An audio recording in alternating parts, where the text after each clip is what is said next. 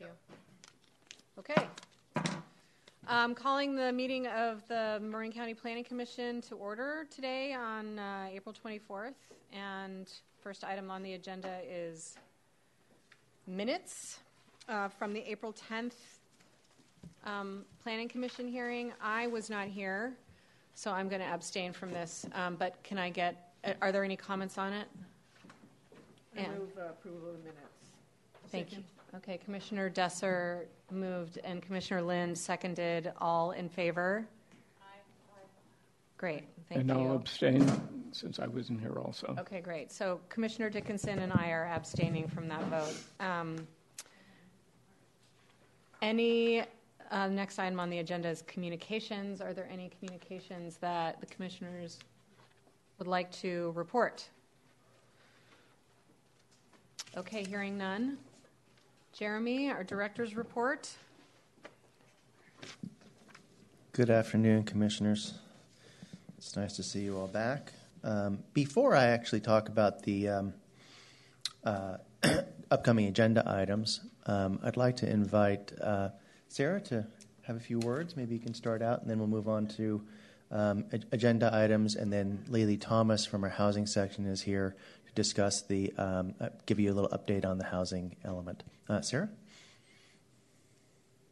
Thank you, Jeremy. Good afternoon, Commissioner Sarah Jones, Director of the Community Development Agency as of last week.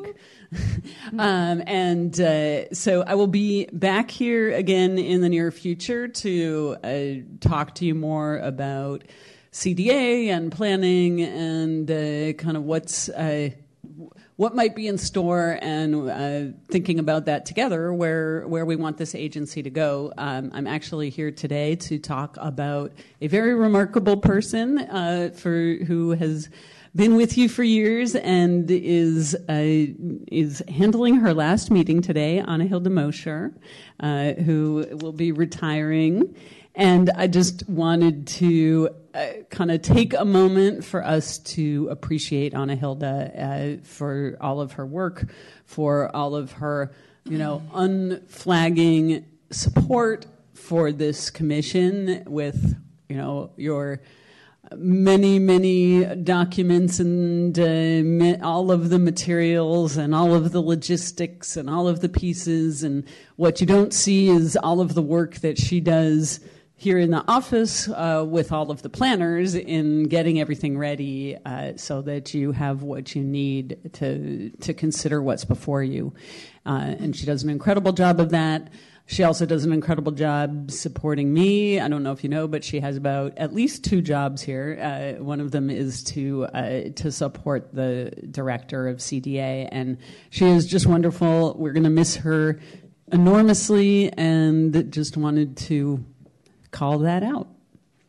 Thank you, Sarah, and thank you so much, Ana Hilda. You have been a real big support and a calm and uh, warm presence for us on the commission, so thank you.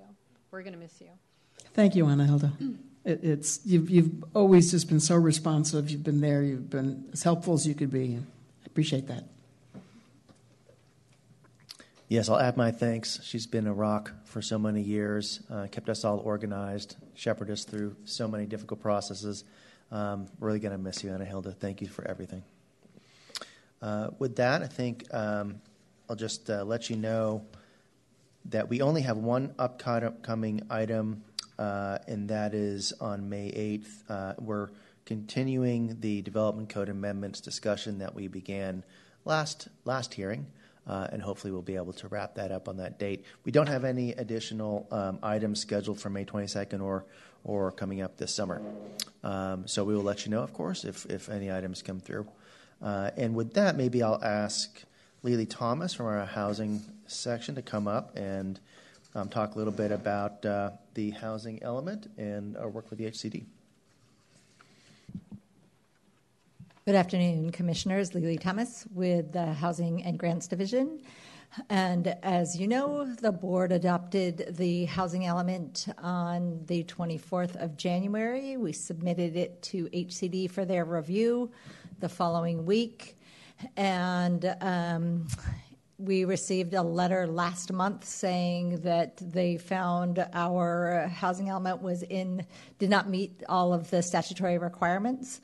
They specifically asked us for changes to um, our programs around our requirement to affirmatively further fair housing. And as you'll recall from our discussion um, that we had with your commission, the uh, requirement to affirmatively further fair housing is a new requirement it, that has been incorporated into housing elements, and it requires us to really look at um, our at patterns of residential segregation in our community, what has contributed to that, and ways that we are addressing that. And so there was some specific comments, for example, around Um, our program to provide accessory dwelling units, and they wanted to know how we were going to focus and what percentage of those units we were going to focus in what are called um, areas of concentrated affluence. And so that's an example of one of the comments. And we have drafted um, responses to H C D, and we're in communication with the staff right now. Um, And at this point, we don't have a clear timeline on when that should be completed, but we're we're in conversation with them. And we expect that the changes are fairly minor, um, really focused around kind of con- making our programs and policies more concrete in responding to those requirements to affirmatively further fair housing. And I'm happy to answer any questions that you have. Commissioner Dickinson.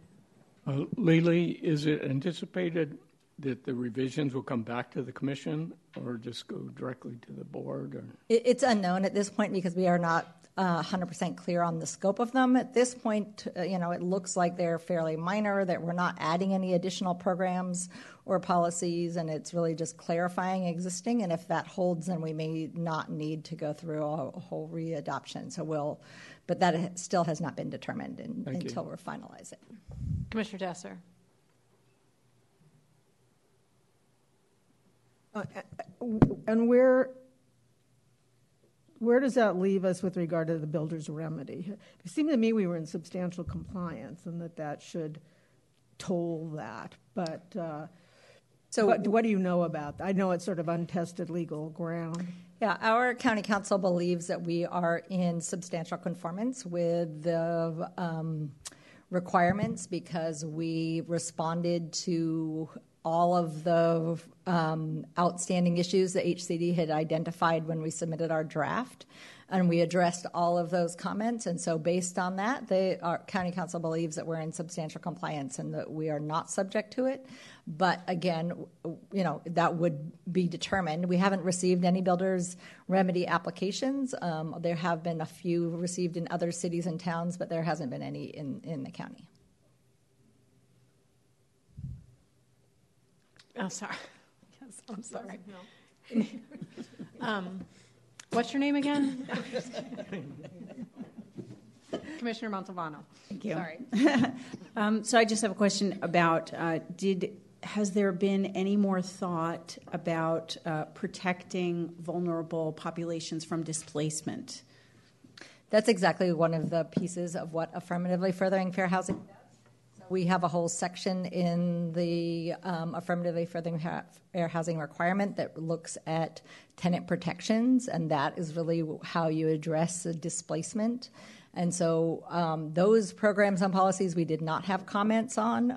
Um, there was a comment on kind of, there's two kind of general aspects to affirmatively furthering fair housing. One is kind of how you're promoting housing in your areas of affluence, your higher resource areas. Another is how you're investing in your less resourced areas, and that was one of the questions they had. So, you know, we have a number of policies and programs that we are um, putting resources into those communities, and I think that we are already doing it. We just maybe weren't as explicit in the housing element about it, so that's something that we're adding in. Thank you. Anyone else have questions? Thank you, Lily. Sure.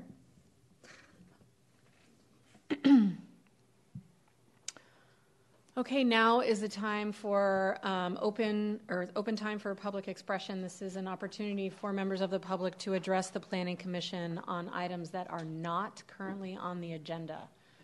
to have anyone who wants to address the commission on items that are not currently on the agenda? Okay, great. Seeing none, we're moving on to item number four on the Marin County Local Coastal Program amendments and rezoning. Kathleen. I'm going to turn it over to Kathleen Kilgariff in just a second. Um, she's been working hard for quite a number of months on these amendments to the Local Coastal Program. Uh, most of the amendments relate to the implementation plan, that is the Coastal Zoning Code. Uh, some of them relate to the Land Use Plan, or the L U P. Um, I asked her, because I know a lot of you were not part of the process for updating the L C P in the first go-around, so I asked her to give a brief introduction about how the L C P works. Uh, so bear with us as we kind of just introduce that topic a little bit, uh, and then move into what the changes are that we are proposing for today. Um, Kathleen, do you want to start? Yeah, could we pull up the presentation, please? All right, and move on to the next slide. Oh, I do. Okay, great. Thank you. Um, so as Jeremy noted, we're just going to do a little quick Coastal Planning one oh one. I wanted to start off first with a slide that shows you the um, coastal zone in Marin County. The coastal zone extends about three miles seaward from the shore, and as you can see um, at the top of the county, it's much wider because of the topography of the land. So as you get down to the southern Calif- uh, southern parts of Marin County, it, it narrows based on topography. You've got Mount Tam right there, so it's a little bit different. And then we wanted to just go over the regulatory framework. Um, so at the very top of the rules around coastal planning in California, you've got the Coastal Act. Um, it guides how land along the California coast is developed or protected from development. It emphasizes the importance of the public being able to access the coast and the preservation of sensitive coastal and marine habitat and biodiversity. And then nested under the Coastal Act, you have the Local Coastal Program. Uh, the Local Coastal Program carries out the coastal resource protections established by the Coastal Act at a local level. So each coastal city and county in California is required by the Coastal Act to prepare and implement an L C P for its portion of the coastal zone. So there's one in Sonoma County, there's one in Santa Cruz County, but Marin's uh, unique to Marin County uh, planning. Uh, underneath the Local Coastal Program are community plans. So community plans are a component of the countywide plan and contain policies for land use and development related specifically to a local area. We have a number of um, community plans in the coastal zone that we uh, use and implement when we're, we're looking at uh, development. And then finally, um, there are ordinances in the county's development code that are applicable in the coastal zone. We'll get a little bit into that further into the presentation as well. So we have um, a local coastal program, and within the local coastal program, there is a land use plan, and there is an implementation program. The land use plan contains written policies that indicate which land uses are appropriate in the various parts of the coastal zone. It also guides how natural resources shall be protected when land is developed, how public access to the coast shall be preserved, and how other coastal resources shall be maintained and enhanced. The implementation program uh, consists of the coastal zone-specific portion of the Marin County Code. So the local co- land use plan is more like policies, similar to like a countywide plan, and the implementation plan is a component of the Marin Co- County Code that um, regulates development similar to our development code. Um, Marin County first adopted a local coastal program in nineteen eighty-two, and then from nineteen eighty-two to two thousand eight, there were about fifteen amendments to the local coastal program. It wasn't until two thousand eight, though, that the county decided to overhaul the local coastal program and began a multi-year planning process to uh, do that. Um, and in two thousand nineteen, after, you know, over eleven years of planning, the California Coastal Commission certified the updated local coastal program, except for policies and regulations related to environmental hazards. So from two thousand nineteen to about twenty twenty-one, we had a large portion of the local coastal program certified by the, the commission, but we didn't put it into place until they uh, certified the use of a hybrid local coastal program in twenty twenty-one. So that was in uh, August of twenty twenty-one. Um, and so now this new hybrid local coastal program includes the local coastal program amendments that took place through that work from two thousand eight to twenty nineteen, and also the policies and regulations associated with environmental hazards that are contained within the nineteen eighty-two approved local coastal program. Um, so we have been using, uh, staff, planning staff has been using this hybrid model for over a year and a half. And through that process, we've identified a number of text corrections and cross-indexing clarifications that need to be made so that we can implement this uh, document with ease of use, and everybody is interpreting it the same way. Um, we've been calling these technical edits, so I'll kind of keep that thread as I continue on this presentation, and we'll get into more of the specifics about what's changing as part of this work. I think the most important thing to, to indicate is that no substantive changes are proposed.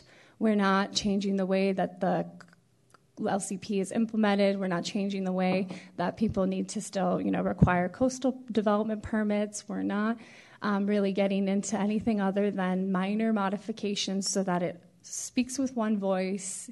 It's all refer, you know, cross references are correct, and the, the uh, numbers are correct as well. Um, and additionally, Uh, we have combined the nineteen eighty-two Local Coastal Program environmental hazard policies and re- regulations into the Local Coastal Program so that it's one document. Right now, staff is looking at two separate documents when they're implementing it. Members of the public are looking at two documents. We want everyone to be able to go to one document and see everything in one place.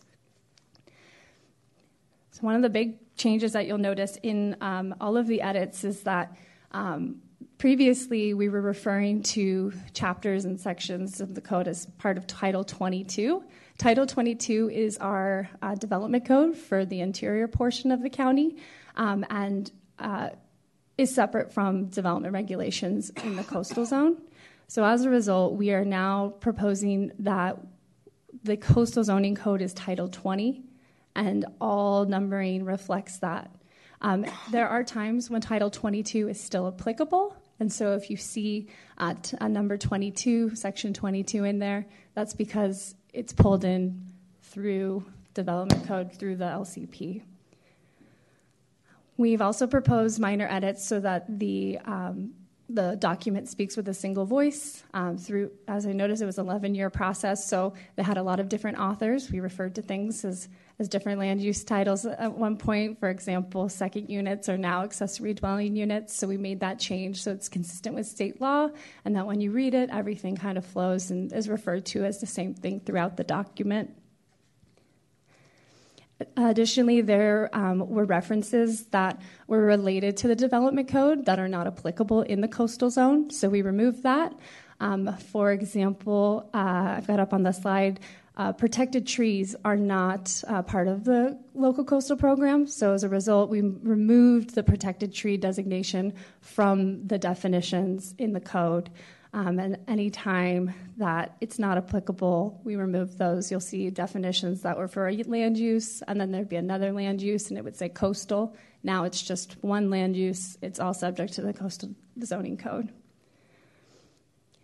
We added cross-references to the code so that when it's published online, we can uh, easily find the sections that are noted. That's a big, big bulk of the red text in those things, but it's really just for ease of use.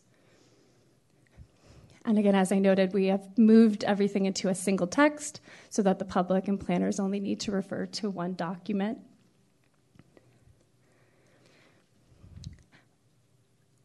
There are uh, land use tables within the uh, dev- or the coastal zoning code, um, and they are no they were no longer consistent with the approved document because, again, it was an eleven-year planning process, a lot of back and forth with coastal commission staff, and a lot of changes were made in track changes.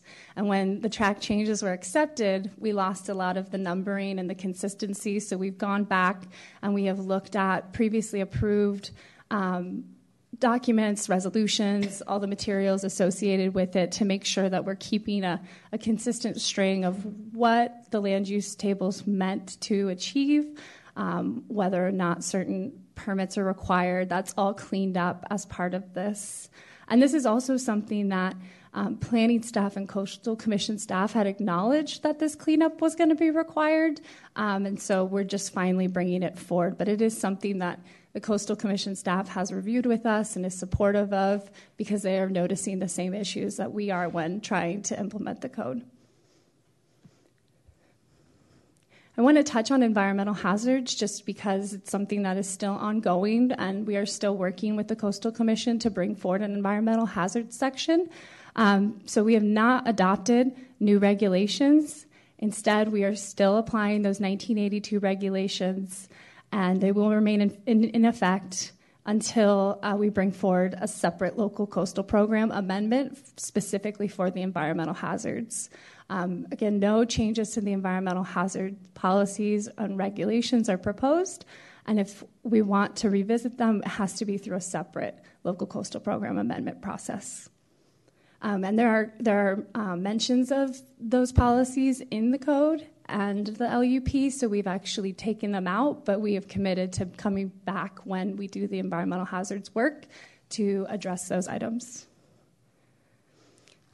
And then the last thing is that um, as part of the previous local coastal program amendment work, there was a proposal to rezone one property in Inverness, um, and that was to go from open space to residential. This was done and um, approved by the Board of Supervisors and certified by the Coastal Commission, uh, but it was not approved by ordinance. So we're bringing forward today that rezone with an ordinance so that it can be um, legally changed in our in our maps and in our zoning code. And then this slide just um, reaffirms what we need to do today, or what we're recommending you do today, and that is to um, first rec- we uh, oh, I should step back one one moment.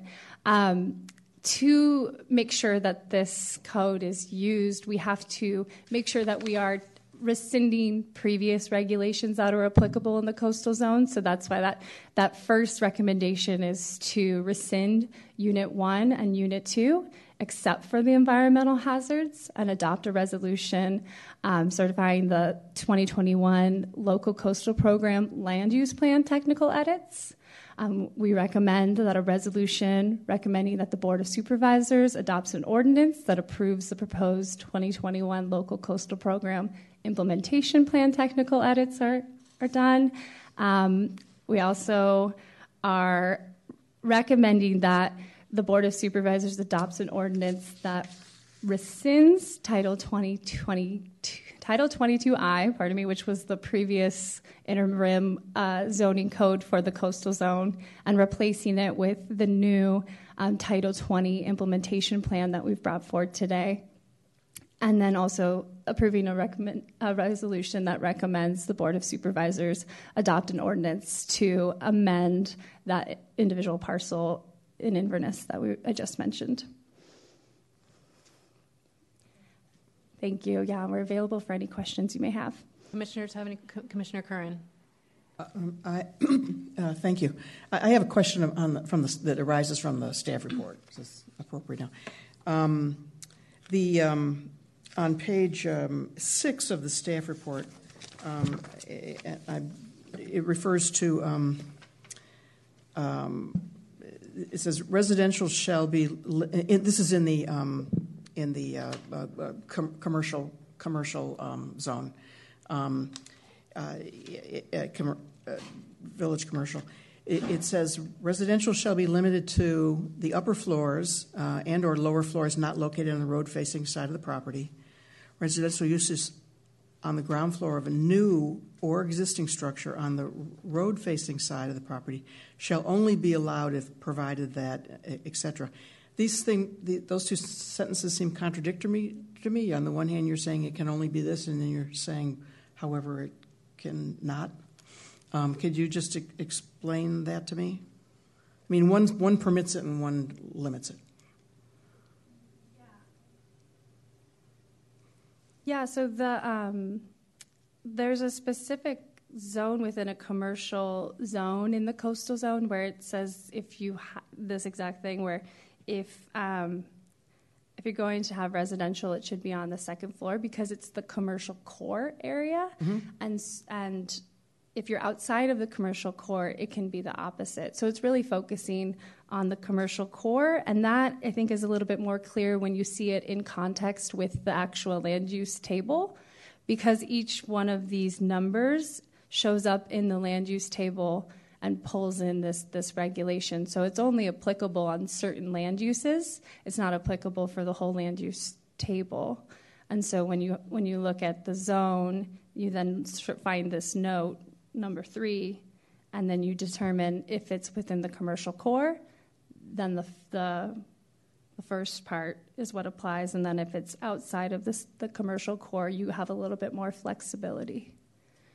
Okay, so that it that doesn't make that that that doesn't say that here, but you're saying in the actual text that it's it's more explicit. Yeah, sorry, I was just providing mm-hmm. the clarification of what that footnote is, but mm-hmm. yeah, when you use it in context with the land use table, it clarifies when it comes into play. Yeah, and I I, I did go to that table. Um, I, I'll look at it again. Um, but good, I'm glad there's a distinction because I think it's a very important concept to uphold. Mm-hmm. Um, when residential, as much as we all want residential, when residential starts occurring on the um, street front in a commercial district, it really starts eroding um, the ability for it to have enough critical mass to even be a commercial road. So, mm-hmm. um, okay, I'm, I'll look at that more more closely. I had uh, um, uh, oh another question. Um, uh, it, um, it on page five of the staff report. It talks about, um, uh, on agricultural land uses, says only dwellings for teachers or custodial staff, et cetera. Uh, explain that to me, how teachers came to be singled out that way, much as we love teachers. We do love teachers. No, um, I, let me let me take a look at it in conjunction with the footnote.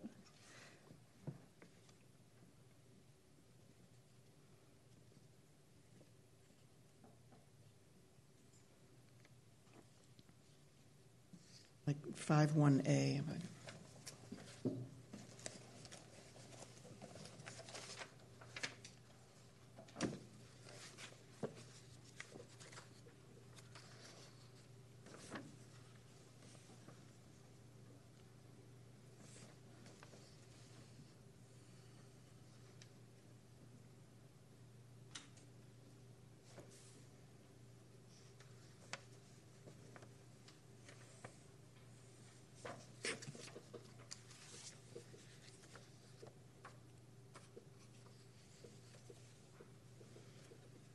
The pages don't quite line yeah. up because no, of the no, I'm lining. Taking a look, actually, and so I'm looking for that specific number seven. One of the things that we tried to do is that if the number wasn't pulled into the table, we removed it from the footnote because there was no mechanism to make the footnote applicable.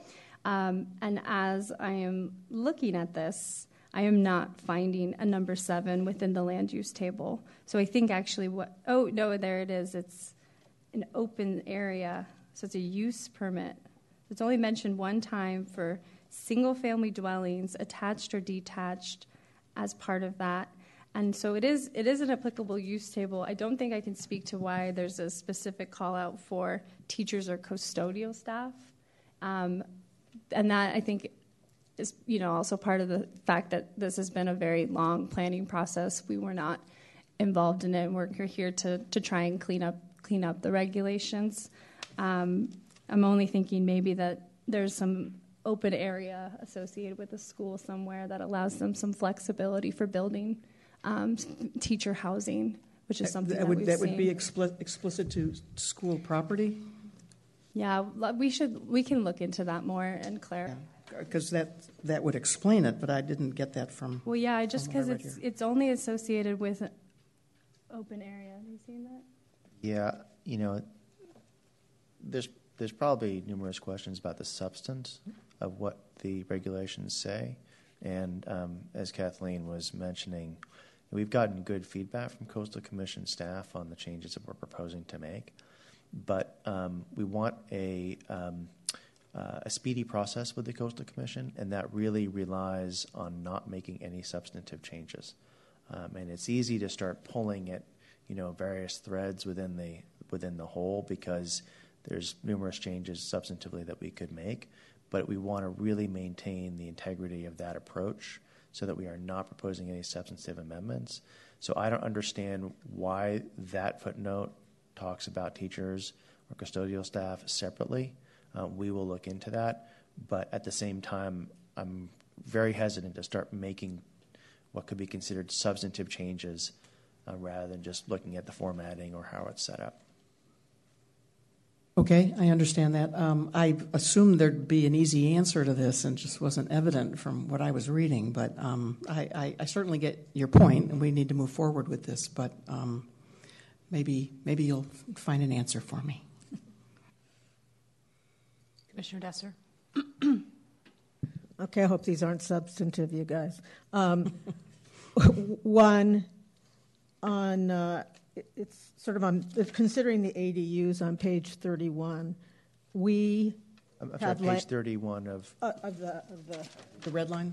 Okay, of the uh, of the coastal zoning. Red line. Boom. Um, you know, we ha we put the, the plan. We put the thirty-day limitation in our planning code, and there's no thirty-day limitation on rental, or, you know, at least thirty days in the coastal zone. And I don't know if we want to do that or not. I mean, I, I would want to do it, but um, I also think there's kind of an interesting conflict. I'm so hesitant to bring this up with the desire for uh, low, low-cost visitor serving on the coast um, and A D Us, which we're saying are specifically for housing. So... And then my other question is also an A D U question, which uh, it has a setback. Are, are those setback and side yard limitations in the coastal zone the same as, uh, for A D Us, the same as we have in the code? Because it didn't seem to me that they were. Yeah, thanks for bringing this up, because it's, it's an important issue. So I think the, the, the request that you're making we would see as a substantive change. But I don't think that we need to make that, and here's the, here's the reason. So there's a number of sections in the development code which relate directly to what we're required to do under state law. And so those sections that relate dire directly to what we're required to do under state law, including the A D U section, are what we apply in the coastal zone. It's because state law governs, and those are the sections that we use to apply that state law. So the requirement that you're talking about Um, in the development code will apply in the coastal zone. But so isn't it, or, but I thought that the, you know, and I don't have this like engraved on my brain, but I thought that the rules for A D Us in general, it's not so autom automatic in the coastal zone as it is other places in the county. The standards are the same. What's different is the permitting process. Right, right. Right. So the standards are the same, but whereas in the interior, we would not be allowed to require any type of discretionary review. In the coastal zone, you have to do a coastal permit. For most, not for every A D U, but, all but the for other, most A D Us. But all the other rules about... The standards will apply. Okay. Yeah. Um, what about the thirty-day thing? You think that, that, that, that you can, we can yeah, br bring that, will that apply. In? And, uh, oh, and then I'm sure you're not going to want to get into this, because it would be substantive, but I'm just going to ask. It's hard. It's hard. I know. We felt the same way. It's really hard to. Well, not well but, so in. I know uh, people come to me who have houses, say, uh, in Marshall, and they want to replace a window, and they have to get a coastal permit. They don't. You know, if it's not in the coastal zone, you don't have to. You know, it can be ruled de minimis. And you don't need to go through this whole permitting process. And I don't know if that's something maybe we can get to in the hazards, but it really is a burden on people who want to make very minor repairs that aren't going to change the look of their property, the size of their property, and they have to go through a tortured process, which, of course, causes a lot of people to just say, we're going to do it without a permit. Um, so I don't know, is the hazards going to address this? Is there any possibility to lighten the burden on people that just want to make de minimis changes in the coastal zone? Um, actually, what we found is that the new code requires far fewer coastal permits for minor projects than the old code. Even in the coastal zone? Yes. Because I, I was looking zone. at it specifically, because when it's not, you can be sort of basically waived if it's determined not to be a significant thing. In the coastal zone. And, and the reason is because improvements to single-family residential development, which includes accessories, uh, accessory buildings, um, or actually improvements to non-residential as well, are both exempted. So in other words, if you're building something new on a vacant lot, you have to go through a coastal permit. But in general, well, but, um, you yeah, don't have to do that for improvements to existing residentials or other structures. Even when you're like on the water, because that's the issue. It, I saw. I mean, I re- was reading it, and it looks like yeah, you you know, it's there's not except for there. Yes, yeah, there's so they, a specific exception, and so I'm wondering about people who are at Stinson Beach, in Marshall, on the water. I don't.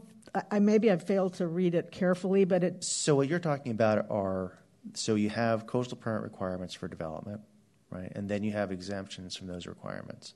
And then you have exceptions to those exemptions. It's like you're, I mean, incredible. Then you have exceptions to those exemptions, and those exceptions now um, include things like if you're if you're in an environmentally sensitive habitat area. Generally, those are not going to apply. If it's a structure, it's not an environmentally sensitive habitat area. But we always check, and that is a new requirement. So that would absolutely be a substantive requirement, and in my view, it's a requirement that we are not going to get through the, the Coastal Commission. That was long and hard fought. So it's exactly those types of things that would basically just remove this process. It's really important for us to get this through the Coastal Commission without any substantive requirements, because we are acutely aware of the fact that there are a lot of substantive changes that we want to be able to make, including the hazard section, including uh, dealing with the housing element, um, including many other substantive issues which we've identified, but we don't feel like we can move forward with those because we do not have a solid foundation. What we're trying to do here today is build that solid foundation to facilitate the substantive requirements that we will move into as soon as this is done. Okay. All right. I don't, I don't want to delay things, but just coming back to the thirty-day thing, just this is being a lawyer speaking, I think it just wanted to be explicit that we're going to bring in the A D U limitations that exist in the code, because the fact that it speaks to A D Us and is silent on the thirty days could cause a smart lawyer, perhaps, I'm not saying that's me, to say, well, you know, it's called out there and it's not called out here, so the thirty days don't apply.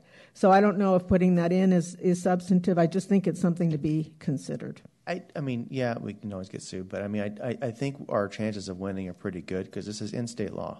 Okay. Even if the Coastal Commission doesn't like it, so I, you know, it's the battle between H C D and the Coastal Commission. I think the H C D would win on this one. Thanks, Commissioner Dickinson, and then Commissioner Montalano. I had a couple questions, and the first is, as I recall, Uh, somewhere in the staff report, it indicated that the Coastal Commission staff had encouraged the county to take this step, to, to put all the regulations in a single hybrid document. It's not that they encouraged it. It's that it was communicated throughout the process that we would come back and revisit all of the changes. They wanted to keep the numbering and keep the format the same so that people who had been following along the project for years could keep up and know where the changes were. And if we suddenly came in and said, we're changing the whole way this mm-hmm. is numbered, it's going to confuse the process. So that was communicated, and, and we're just doing that work now. But I would add, I mean, mm-hmm. staff is, they're trying to deal with the same thing as we are because they have to implement this. And so they're trying to understand, like, you know, where, what, what, why is this cross-indexing something that doesn't actually exist or what have you. So I think that they are supportive of us cleaning this up because they have to deal with the same problems in implementation. Is it uh, safe to assume that the Coastal Commission staff supports uh, the staff recommend, recommendation to us? Have they indicated... Yeah, we've Other met ones. with that. Yeah, we've met with Coastal Commission staff to walk through the changes and discuss what needs to be done. Okay. Yeah. I mean, it's been a long process going back to, I think it was like two thousand eleven or something, and we've had a, over those years we've had a lot of back and forth between the county staff and the Coastal Commission staff, and mm-hmm. um, I just hope that that we're not going to get to the point where they then uh, find something that is object- objectionable to them. My next question had to do with the one property in Inverness on Vision Road, I think it was, Um, Jeremy, do you recall if that's the one that came to the commission with some application and we discovered that part of it was zoned O A? I'm just curious whether that's the same property. Yeah, it's the same. It's the same property. Okay. And, and so um, it was it was a, it was a mistake. Big bet, I think back in the seventies, and then it got it was unclear, so we cleaned it up. The problem is we didn't actually get an ordinance to to make that change. It was just a resolution, so we're just correcting that. Okay. Because I, as I recall, the board did something, but I guess they never uh, did it by ordinance. So. Right. They yeah they passed the resolution to send it on to the Coastal Commission, and the Coastal Commission approved it. So I mean the rezoning is essentially done. We're just you know dotting an I here, crossing a T. Um, and my next question has to do with we received a detailed letter from uh, E A C. It mostly just makes references to, you know, is this correct? Is this a typo? It doesn't really take substantial issue with anything in there. Uh, has staff had an opportunity to go through that? Yeah. And and most of those changes, oh, yeah, those are, changes. are in what you're looking at. Okay. Yeah. Okay. So um, our version actually includes some response. Okay, that's good. Yeah. Because, as usual, they did a very detailed letter and... and some of it made sense, some of it I didn't know whether it did or not. And finally, in terms of the short-term rental, I think there's a bigger issue going on in terms of the in terms of the short-term rentals at all uh, altogether, and that is uh, an issue being considered by the staff now to come back, um, which would apply to A D Us and other uh, Uh, any other residential situation, I guess. And there is definitely a conflict with the Coastal Commission there in terms of encouraging visitor serving use uh, versus encouraging uh, permanent residential use. But those are my um, questions. Commissioner Montevano. Thank you. So on page twenty-three of the uh, redlined local coastal program, um, it talks about guest houses. And I assume... I, I know that you're not making substanti- substantive changes, but uh, I'm just wondering if guest houses, because now we have J A D Us, guest houses, accessory dwelling units, um, is the planning staff considering folding this in, or like how is the approach to guest houses like under contemplation of being changed or consideration as a J A D U or A D U instead, or... J A D U and A D U is, is really uh, a use issue rather than a development issue. So if you have a building, um, depending on whether or not it meets the, uh, the the definition of a guest house here, it's going to be a guest house or not. So we're not proposing any changes um, to the wording that which is here. Um, the like I said, the A D U and by extension the um, J A D U issues are kind of addressed because we're implementing state law. Um, so we don't see making any changes to this uh, section here. We're just changing the, the numbering. Okay. Um, so so you're saying that the if you want a new A D U or J A D U, you basically refer back to the um, development code, uh, as it says on page thirty here. Um, and it says under design characteristics, under C, um accessory dwelling unit uh, number five, accessory dwelling units shall conform to all of the zoning and development standards, lot coverage, height, setbacks, design, F I R, et cetera, of the residing zone zoning differ- district which governs the lot. So how can you leave that in considering that you can't control those things f- with A D Us? Right. So, I mean, I, so we're we're not trying that... That's a problem in terms of state law, and state law governs. So we're not going through and trying to make a change to link it up to state law. We're not making any substantive changes of that uh, that nature. We're just trying to fix the formatting. Oh, okay. So it would be then you'd go to the state law. It's weird. I, I believe there's someplace in there that says like refer to. Oh yeah, the next chapter under E it says. Accessory dwelling unit permit requirements established in Chapter twenty-two point five six. So that would be the development code and everything it just which we talked yep. about. Okay. Um, okay. And uh, so would A D Us be exempt from coastal development permits or no? It depends. Um, A D Us that are within where you're where you're converting a portion of an existing residence are exempt from coastal permits, coastal development permits. Um, otherwise, they need to go through a coastal development permit. But that coastal development permit does not go through the public hearing process. That was a, an accord between H C D and the Coastal Commission that they can be handled just administratively. Okay, and it, is it listed here in the coastal development permit not required, categorically excluded development? Is it listed there? Or again, we're we're not making any of those substantive changes to even clarify that. Oh, okay. Um, okay, I just have one more question, and that is on page one ninety-five. So it's the trees, heritage trees, the description. So I assume that you're updating this to what the Marin County heritage tree sizes are, and this is just an update, or? We're just removing protected trees. So protect, because protected trees are not mentioned at all in the land use plan or in the um, implementation plan. Um, so we're removing them. Heritage trees are still part of the language and are mentioned, and significant vegetation is already protected. So it's really just removing something that is not applicable and does not get pulled in anywhere in the in the code or in the land use plan. But, like, okay, those yeah, are my like, questions. Commissioner Dusser, yeah.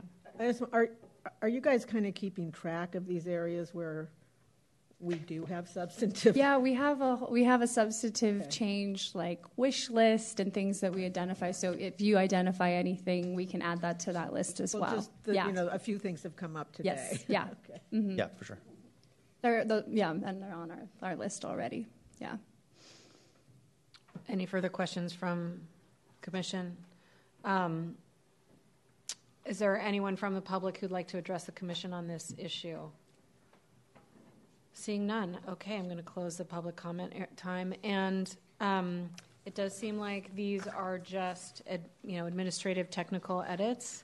Substance will have to wait for a later date. So, um, Jeremy, are we going to, um, do, do we need to take each of these four resolutions one by one, or can we take them as a suite? Uh, I, I mean, if it, if it's unanimous for all of them, I think then um, you can probably just do them as a suite. If there's, I mean, if some people don't want to support some but not others, then you should probably take okay. them one by one. Okay, so we have, I'm just going to go through them really quick. A resolution recommending that the Board of Supervisors rescind Unit one and Unit two, except for the environmental hazards, and adopt a resolution adopting the twenty twenty-one Local Coastal Program Land Use Plan Technical Edits. Number two, a resolution recommending that the Board of Supervisors adopt an ordinance that approves the twenty twenty-one Local Coastal Program Implementation Plan Technical Edits. Number three, a resolution recommending that the Board of Supes adopts an ordinance that, one, rescinds Title twenty-two I and Title twenty I and replaces twenty I with the twenty twenty-one Local Coastal Program Implementation Standards, now referred to as Title twenty, the Coastal Zoning Code, blah, blah, blah, codifying the implementation plan and associated edits. And number four, a resolution recommending that the Board of Supervisors adopts an ordinance to amend the Local Coastal Program map for assessor's parcel number one oh nine three three oh oh five. Do I have a motion? To approve those resolutions. So move. Commissioner Curran second. moved. Second. And Commissioner Lynn second. Do, can, all in favor? Aye. Aye. Aye. Aye. And Jeremy, you're sure it's okay to do it all in a single vote? I think so, yeah. I think the board has done that. So, I make one further comment. Commissioner Land.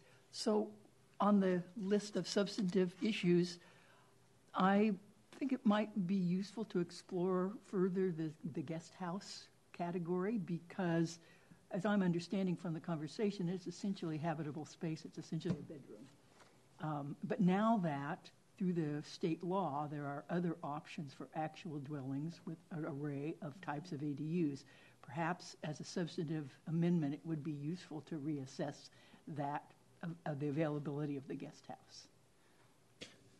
I I don't we, know, we will I, I don't look know if at I'm it. in favor of that. I'm just saying look at it. We will look at it cl- more closely, but I, I don't think that the assumption that it's habitable space is actually accurate.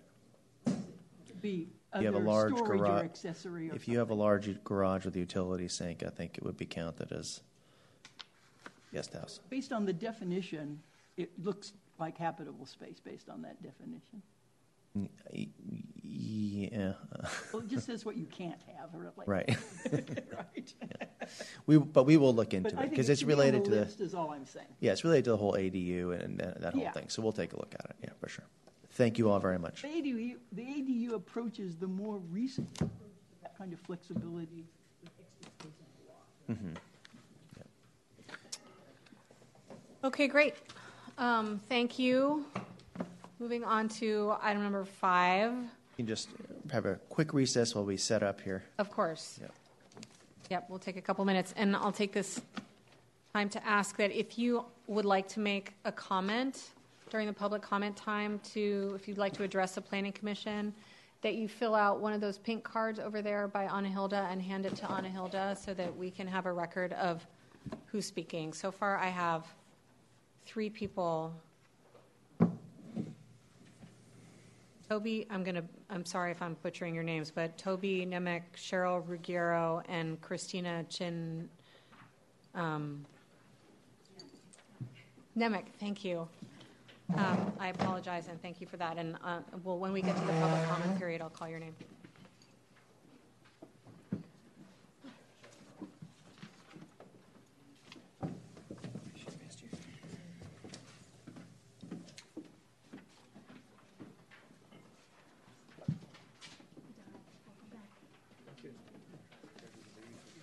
Is this yours? No? No. That's from the table, I think.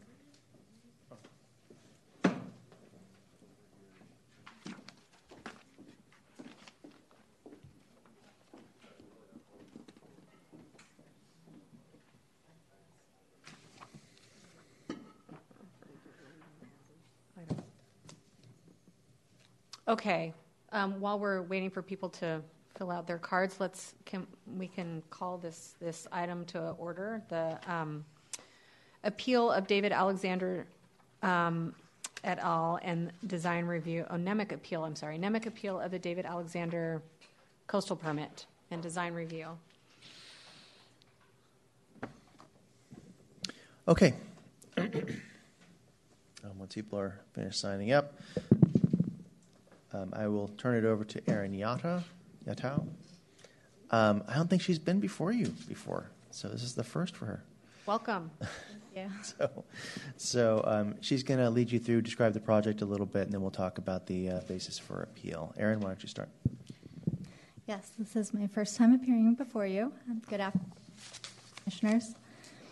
Um, today we are joined by the applicant, David Alexander, and the appellants, Toby Nemec, Christina Chin Nemec, and their attorney, Cheryl Ruggiero. Um, we come together today to consider the basis of appeal and the merits of this project.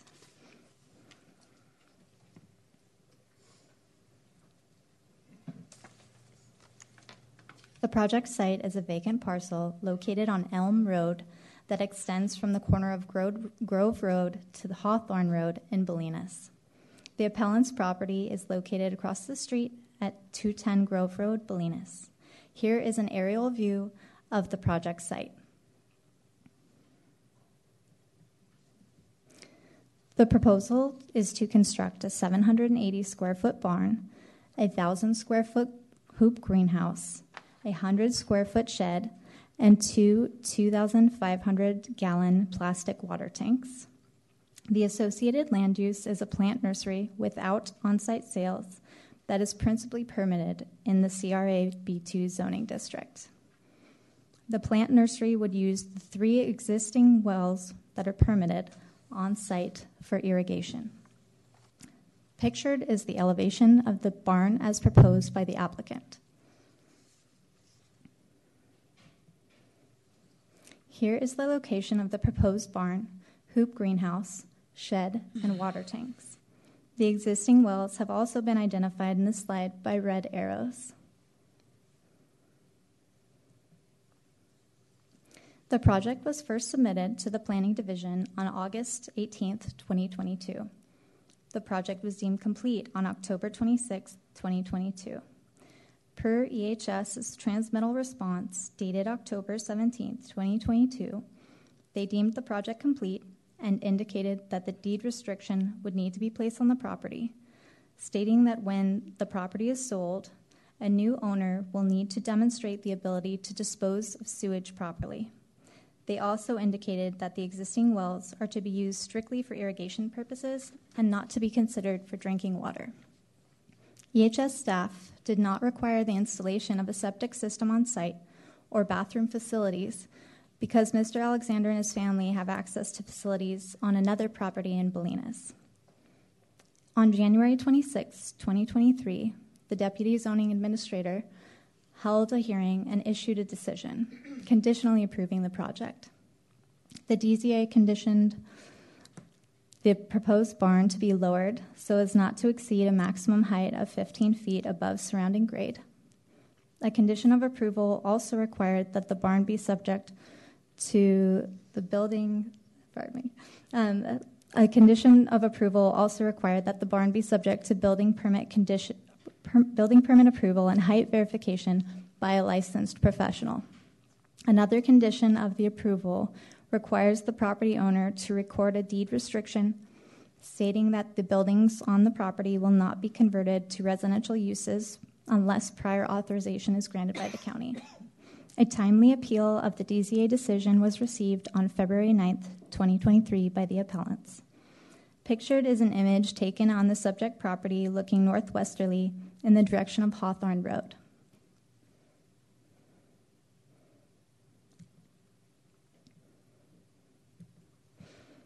The basis of appeal can be categorized in the following concerns: the assertion that the existing well on, wells on site are not legal and grievances with the existing wells, the assertion that the proposed land use would be incompatible with the neighborhood, unsubstantiated evidence of environmentally sensitive habitat area are on the project site.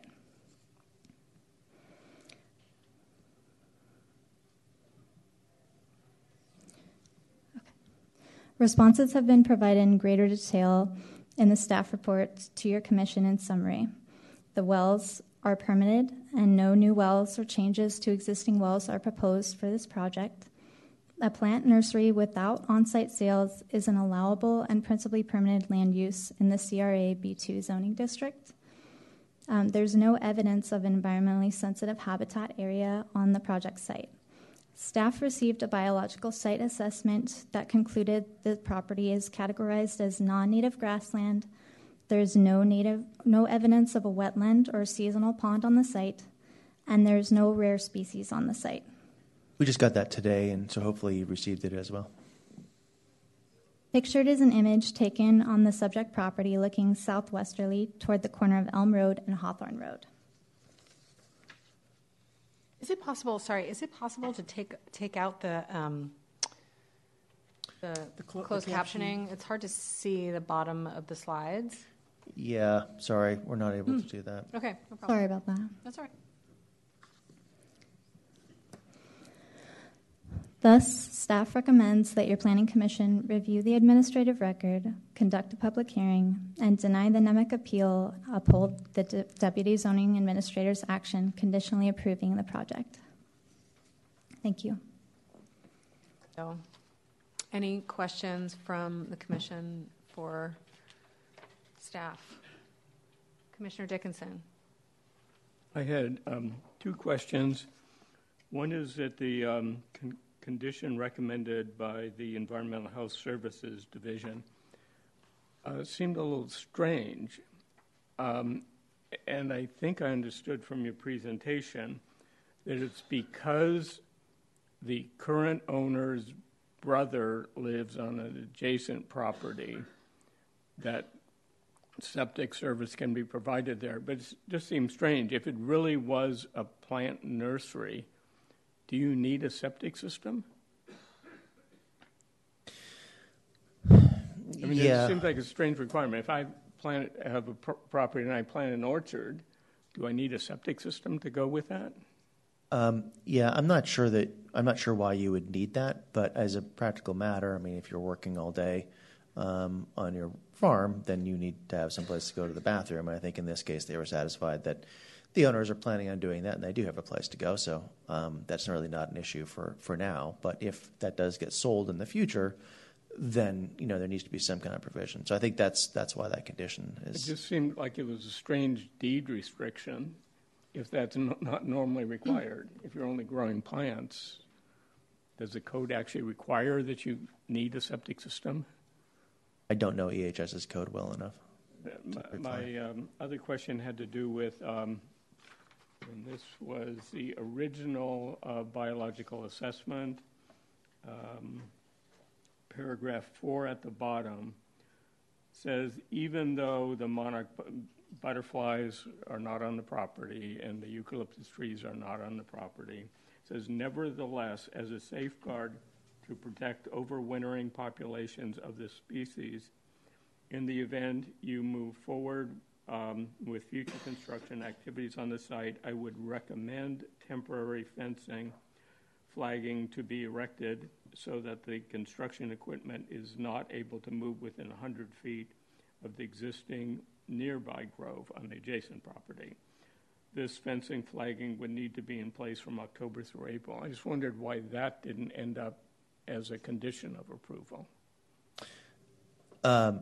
Well, it's not being recommended by the um, biologists based on the most recent review of, of and site visit. And okay, review in the materials. Letter that we got today that yeah. I haven't read yet. It's, okay, so right. He rescinded that recommendation. Right. Okay, thank you. Any other questions for staff before we move to, yes, Commissioner Montalano. Hi. Um, so can you talk a little bit about um, agricultural workers' right, automatic rights, and I think that it com- connects to Don Dickinson's question about providing a bathroom, because if you have a worker, you have to be able to provide a bathroom. So I'm just wondering, and Jeremy, you bring up a really good point about like transfer sale, and I know that conditional use permits that when uh, you know they're they're received and then you sell the property and it just goes with it, and there's no kind of analysis. So can we talk about? Or can you explain to me like how that works, what the restrictions are, what the automatic rights are? So just, just to be clear, agricultural is a principally permitted use, so no conditional use permit is, is necessary. Um, I don't know what rights agricultural workers would have. Um, I think that would be ensconced in state law. But in this case, I think it, the um, the applicants are intending to farm this themselves and um, use the, the property next door for their bathroom facilities. Yeah, now I'm asking about the um, agricultural worker housing that's permitted in this zone, uh, in the coastal zone, which is C R A, right? This is, yeah, so um, there's a, it says agricultural worker housing providing minimum accommodations consisting of no more than thirty-six beds, blah, blah, blah. It's not going to be cal- uh, calculating residential density. So I'm just wondering, is the approval of this farm, does that automatically entitle them to some type of worker housing? Is that, is it, you know, fifty acres only? Like, what are what are the restrictions on that? No, so it does not automatically entitle them to agricultural worker housing, um, as indicated by the zoning, but also by um, by the deed restriction. If they want to convert anything to an agricultural to a residential use, they would need to come back through and get um, authorization from the county, um, which they can seek to do, but that's a separate process. Okay. Um, let's see.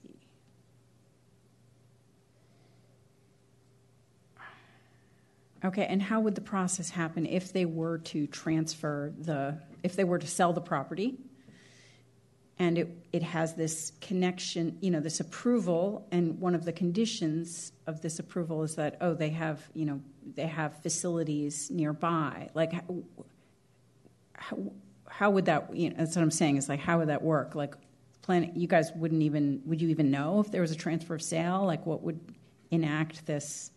Because that could be a problem of, you know. Yeah, I mean, uh, it, it, the code enforcement process does um, operate by complaint. So the fact that there would be a deed restriction requiring this would certainly bolster our ability to enforce. Okay, thank you. Commissioner Curran? Um, I, I had uh, some similar housing questions. So um, what you, I understand about the, and I read and you said about the deed restriction, um, uh, were they to, were they to um, seek to have residential, that they'd have to come back and, and uh, address it through that uh, process.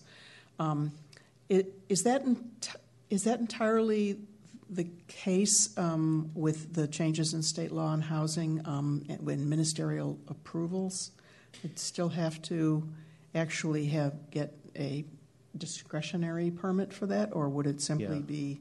No, they still need to get a permit. I mean, even if we didn't have the deed restriction, they still have, if it's it's development, they need to come back um, for be, the coastal development. But permit. would it be? But would it be ministerial under new state law about A D Us and no. and? Not under current state law, it would not. Okay. An A D U needs to be accessory to a um, residential use. Yes, yeah. yes, I, I, I, as does a J D U, I, I, I understand. But there's, um, uh, and the other state law about subdividing um, the lot and things like that, is that? Um, S B nine? S B nine does not apply because this is not an urbanized area as defined by the census.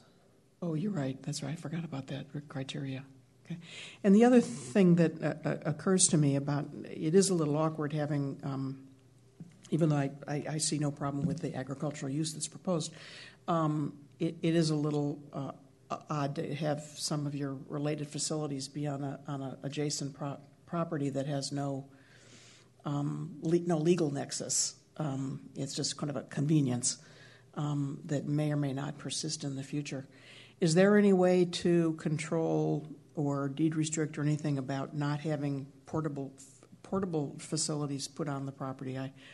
If I were a neighbor, I wouldn't particularly want to have a permanent porta potty on an adjacent property. Sure. Um, and it just seems that if that that's that might not be unreasonable. Um, if you want to condition that, that's fine. We're kind of getting into the merits, I think, a little, a little bit. Oh, I'm sorry. I'm sorry. Yeah, I, I was really asking. The, my principal question was about what they could do on residential. Sorry. Yeah. Sorry. Any other questions for staff before we open it up to public comment? I just wanted to clarify, you talked about um, I'm I'm only concerned about the issue of potential employees and or helpers. So you said they intended to work the land themselves. So is there anything in the application that explicitly say, says that? So um, would it be necessary, uh, since we have a number of conditions, to to specify that, that there, because we have a condition that relates to restroom facilities off-site, would it be important to specify that there are no employees as part of this application? Yeah, I'm not if sure. If they came back and wanted to do employees, they would have a, they would then have an avenue to pursue to do that. Yeah, so remember, this is a development permit. It's not a conditional use permit. So having requirements related to use in that way is uh, a stretch. Um, and also, I'm not sure that E H S really intended that. I, I, my understanding is that's what they think that they're going to do. But my my guess is that E H S figured that if they're going to have someone helping, then that person would also be allowed to use the bathroom next door. I'm not sure that they were saying that it's only for the owner.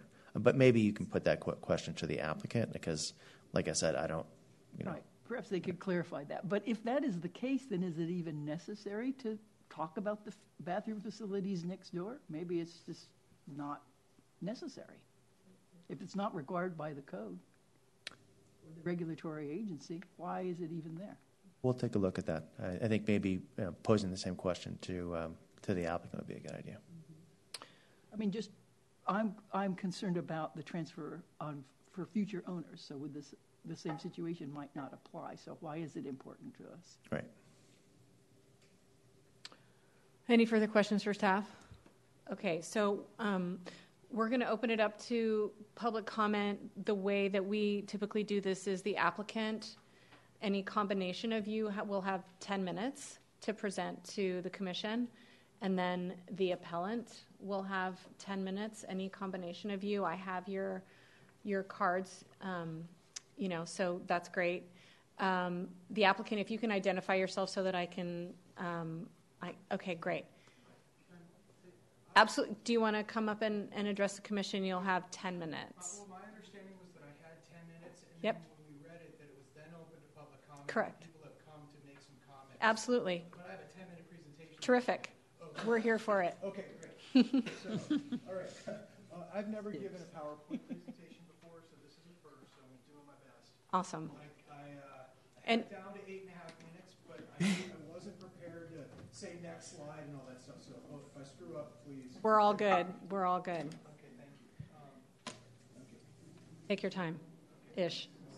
Okay, so, um, all right, so here we go.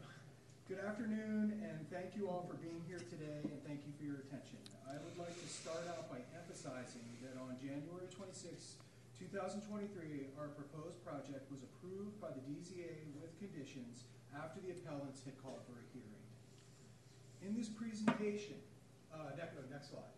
Um, in this presentation, I would like to review the history of the property, outline the vision for our project, and address the appeal claims. Next slide. In two thousand eleven, our property was purchased. I purchased the property. In two thousand eleven through two thousand thirteen, we cleared debris and lots of garbage off of the property, which was littered pretty bad. In twenty fourteen, uh, Julie and I planted our first small garden with high hopes of one day starting our farm. In spring of two thousand twenty-one, Marin Fire asked property owners to clear flammable brush from their land.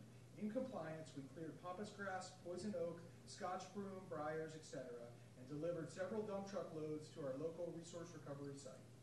In August of twenty twenty-one, we purchased water tanks from the B P U D in Bolinas, and we brought in some trailers and a tractor, thinking that we were okay to start working our land in that way. In November of twenty twenty-one, B P U D delivered the water tanks to our site. Then, on December ninth, two thousand twenty-one, the county notified us that we were reported for violations, including several allegations that were untrue. We cleared the existing violations and were exonerated of the false allegations in writing and began working on the permitting process.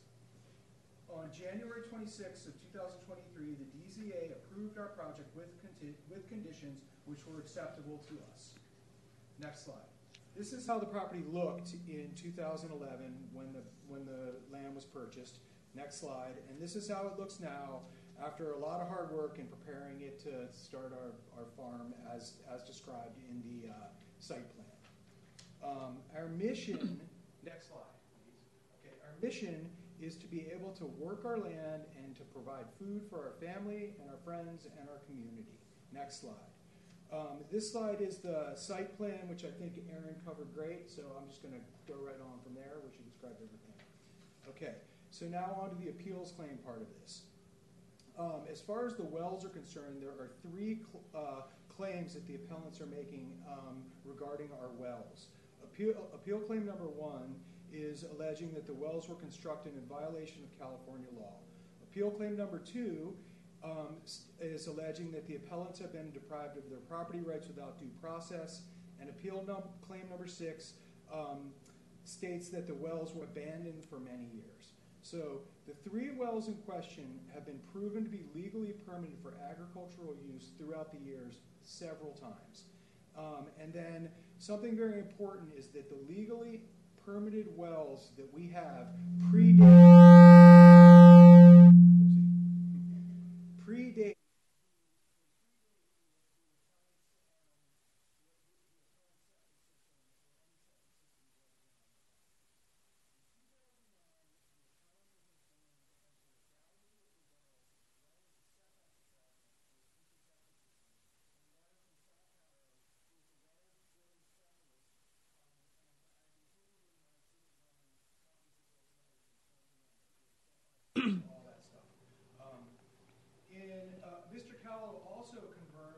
The legality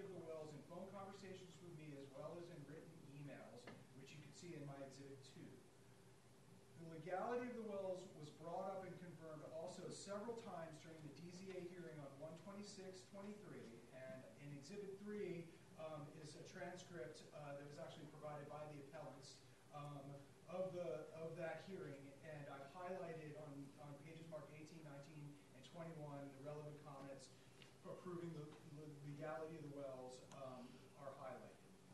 The Wells were never abandoned or misused, and that can be seen in Exhibit six and again in Exhibit three on page mark nineteen, on page that's marked nineteen, where the, where it's highlighted. Okay, appeal claim number three. The Alexander Project rests on land with the highest rank of biodiversity, and they're claiming that a biological site assessment is required. So in Section five B from the January twenty-sixth resolution approving our permit reads, the property does not contain any wetlands, coastal streams, riparian vegetation, um, any endangered species, coastal dunes, or groves of trees. Additionally, the staff conducted a site visit and determined a biological site assessment would not be necessary because no evidence of the presence of environmentally sensitive habitat areas was observed on the subject site, end quote. Additionally, Daniel Edelstein, who is an approved and qualified biologist by U S Fish and Wildlife Service, as well as the California Department of Fish and Wildlife, conducted a field study and submitted a biological report to the site in two thousand nine on behalf of the previous owner, where he concluded that the project would not result in any potential significant adverse biological impacts to the environment and that there were no presence of monarch butterflies, rickensickers, scavenger beetles, or coast yellow leptocycline, which is an endangered plant, by the way. The county determined that a biological site assessment would not be necessary for the new for the two thousand nine coastal permit application as well, um, and you can see in Exhibit five, which is the letters from Mister Edelstein. So we subsequently hired Mister Edelstein to prove us to um, to provide us with an update of his two thousand nine biological report, and he conducted a new field survey on April sixteenth two thousand twenty-three. And has again concluded that no mitigation measures are necessary because no significant negative impacts are expected for our project. His findings also confirm that there is no wetland on or adjacent to, the, to our land, as none of the criteria that determine a wetland are present. The three criteria would being that the soils on our land are not consistent with hydrological wetland soils, there are no plants on the site that designate a wetland, and there are no perennial, intermittent, or ephemeral streams, lakes, or ponds on or adjacent to the site. Furthermore, Mister Edelstein concluded that there are no California red-legged frogs on or adjacent to the site, citing the natural, citing the California Natural Diversity Database, which was updated in January two thousand twenty-three, that does not list our site's area as critical habitat and does not list the California red-legged frog on our site or nearby it. No documented records of California red-legged frogs exist on the, uh, in the Elm Road vicinity. California red-legged frogs need ponded water from January to July in order to breed, and they only vocalize from underwater as cited from the Western Field Guide to Reptiles and Amphibians by Robert Stebbins, which is the gold standard for determining such things. There is no habitat for dis dispersal or breeding on or adjacent to the site. Hence, any sounds that are heard on the road at our property, uh, on the road and at our property by frogs are usually always the common Sierra tree frog who vocalize continuously. The uh, California red-legged frogs do, do call periodically from under deep ponded water, which is not present on or adjacent to our site. Furthermore, Mister Edelstein determined that it would be impossible to distinguish the sound of California red-legged frog from the sound file submitted by the applicants. Most likely, any sounds that are made by frogs in the vicinity are usually always the Sierra tree frog. Mister Edelstein also confirmed that the muddy trail from the picture on and along Hawthorne Road is just that, mud from a lot of rain, from a very rainy winter, and definitely not part of a wetland. Also, there are no, there is no pond or standing water on the site, um, and included in Exhibit six are historical satellite pictures from Google Earth taken between nineteen ninety-three and two thousand twenty-one. And please note that there is no pond or standing water in any of these pictures. The dates of the photographs are located at the bottom of each one, and I did use every photograph available on Google Earth. Appeal claim number four, the Alexander Project will adversely affect the residents' quiet enjoyment of their homes. Within the, uh, from Section five B of the January resolution approving our permit reads, within the Coastal Residential Agricultural Zoning District, plant nurseries without on-sale sale, without on-site sales and agricultural accessory structures are principally permitted. And then in appeal claim number five, it was saying that it was anticipated that water from the from the uh, wells will, will be unlawfully siphoned to other people. Um, the appellant's assertion is, assertion, excuse me, is purely speculative. And I think that uh, Mister Berekit summed it up best at the D Z A hearing on January sixth when he said, and I quote, "To assume that the applicant will be in violation of something which may not happen would be in violation of their due process, and we cannot do that. This concludes my presentation of the factual reasons why my project is both legal and a benefit to the community. However, I noticed that within this appeal, in a document titled Attachment two through nine, the appellant has made several very specific accusations in writing about my character and my behavior that are inaccurate and have already caused my family and myself irreparable harm, not only to my reputation in my small community and, and in my business, but it's also caused us great emotional trauma. For example, I'm accused of shooting off a gun when I don't own a gun. I'm accused uh, of having large parties on my land, which I have not done, and for allowing someone to live on the land, which has not happened. If these accusations in any way influence your decisions, I would like to state for the record that I can disprove them. I have submitted a written document that lists these allegations and would like the, like the opportunity to address them. Um, thank you for your time, and I'm happy to answer any questions." Thank you, Mister Alexander. Um, we'll, if as questions come up, we'll we'll ask you if if they come up. That's you enough. Can, yeah. Thank you very much. Um, okay, so um, the appellants will have ten minutes. I have, I have. Cheryl Ruggiero and and Mister and, and Mister Nemec and Miz Chin Nemec, um, you can either, uh, yeah, great.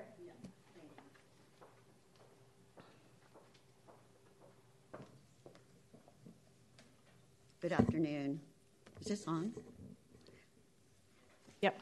Good afternoon, commissioners. Um, my name is Cheryl Ruggiero. I'm an attorney. I'm representing Uh, Toby and Christina Nemec, um, who live across the street from this project, as you've seen.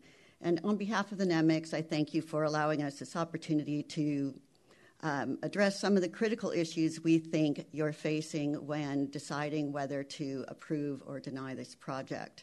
Um, as you've heard, uh, first and foremost, uh, we believe that the wells infringe upon the Nemec's property rights. We're talking Fifth and Fourteenth Amendment to the U S Constitution, as well as Article one, Section one of the California Constitution. Um, the wells, where they're located now, infringe upon and encroach onto Toby Nemec's and Christina Nemec's property, one well by twenty-one feet and another well by seven feet, the radius, the one hundred feet radius, one hundred foot radius. Um, the county supports its approval of the Alexander project, stating repeatedly that the wells were properly permitted because they were drilled further than one hundred feet from known and documented existing septic system components. But that is not and never was the legal standard. California law, based on Bulletin um, seventy-four ninety, restricts wells within one hundred feet of any known or, quote, potential source, end quote, of a, of a septic a tank or its components, such as leach lines. A potential source um, was admitted by the prior owner and by the county, I believe Mister Callow, um, when they stated incorrectly that the radius, the one hundred foot radius, did not encroach past the five foot setback required of septic tanks on Uh, neighboring properties. But they were wrong. Well B encroaches by twenty-one feet and well C by seven feet. Um, current law, uh, which was passed in April two thousand seven, as a direct result of these water wells, changed the uh, standard and stated that um, water wells had to be placed within one hundred feet of the property line. Um, Since there's new construction and development on this property, the Nemecs believe that the water wells should be up to code um, if the commission agrees with the county that uh, they were legally permitted. Obviously, we believe they were never legal and should be um, the permits for those should be revoked. Um, importantly, um, when my clients uh, put in a new septic system on their property, a class one septic system of very, uh, a very expensive system, it was permitted by the county because the water wells weren't on county maps. And so all of the documentation was uh, reviewed, and they were allowed to put this uh, septic system in.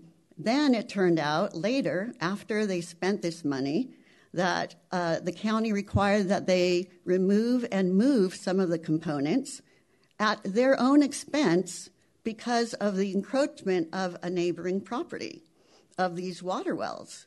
So uh, they have not only had to change their class one system um, at their expense, but they've lost uh, capacity.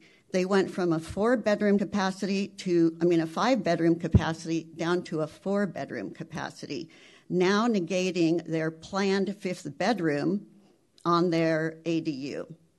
Uh, so it has significantly already adversely impacted uh, the Nemec's property rights.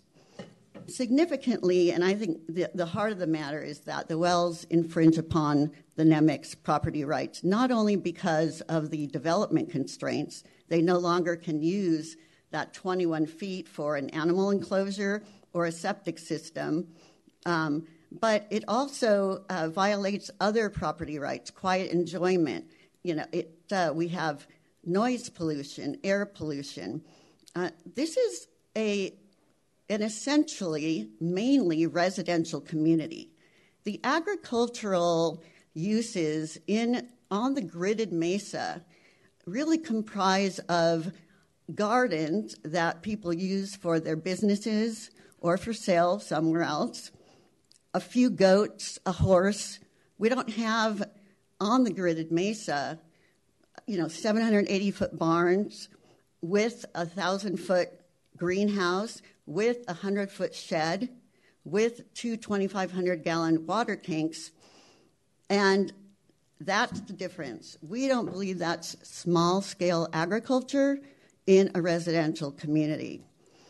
Significantly, the Marin County Board of Supervisors agrees with me, stating in twenty ten in a resolution denying the conversion of those water wells from agriculture to domestic use, quote, the three wells do place development constraints on neighboring properties, and the fact that the wells were constructed in two thousand six does not eliminate the presence of those constraints. Which begs the question, if the Nemecs are being constrained in their development rights, why is Marin County not requiring a deed restriction? Any future owner of that property cannot develop the area, the hundred foot radius areas that overlap onto its property. No deed restriction is being required, and yet that is a restriction now placed on that property by an adjacent owner uh, who wants to uh, develop a family farm. Um, it, I'm just wondering if the deed restriction isn't being required because it would be an admission by the county of uh, taking without just compensation and without due process of law. The Nemecs have had property development rights uh, secured fundamentally by the constitutions, taken without due process and without just compensation. Um, importantly, on a Sunday recently, uh, Christina Nemec took a video of uh, Mister Alexander riding a mower around the property. Um, it was a Sunday, it was hours, and it was loud. Um, and that's part of the noise pollution, just an example of, of what we're talking about. Um, we, don't, we don't think that the project um, as designed um, should be allowed, not only because the water wells were initially unlawful to begin with, according to California law, um, but because they infringe on the Nemec's property rights. But I want to now focus on the septic system issue, because that is a huge issue uh, that is not included in our papers. um, Marin County is approving this project without a septic system. Marin County Code says anywhere where people congregate on, and I don't know if it says agricultural use, but it says anywhere people congregate or there are employees must have a septic system or be connected to a sewer system.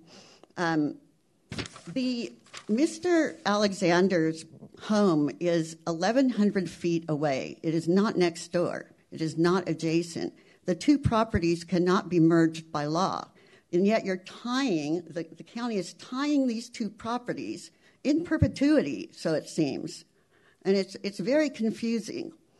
Um, so it's, E H S expressly states that this project necessitates a septic system, but it has decided simply because Mister Alexander currently owns a home nearby that he's not required to install it. This project site has three wells and no septic system. Can, mathematically, can a septic system even be placed on this property with three wells? Because a septic system has to be outside of the one hundred radius of each well. So, question to the county is, I don't think mathematically it's possible to put a septic system on this property, which then makes it interesting because if Mister Alexander sells the property, what can be done? A septic system should have to be on the property per law, and if the water wells are in the way, and if you deem those water wells legal, different water wells need to be drilled so that it comports with California and local uh, law. The, the Nemecs want this project denied in totality um, and the revocation of the permits uh, to the infringing wells. Um, it's, it's very easy for uh, E H S or planning uh, to say, you know, it's no big deal. It's just overlapping your property by twenty-one feet and you just have to tell the new owner, but that's not fair. That isn't allowed by law for a reason because we protect property rights. Otherwise, if the commission decides to uh, allow the project, uh, we want the requirement of a septic system, uh, the elimination of the seven hundred eighty foot square barn, Uh, and no operation of machinery on Sundays. Thank you. Thank you. Any questions? Well, um, if, if they come up, okay. um, we'll we'll have you come back up. Thank you, Miz Ruggiero. Okay, so um, then I have a list of uh, public comment. Um, I'm assuming, Mister and Miz Nemec, that, that um, you can, if you want to make additional comments, you can come up as part of the public and you'll have three minutes, okay? Okay, great. So um, we have Greg uh, Morcott.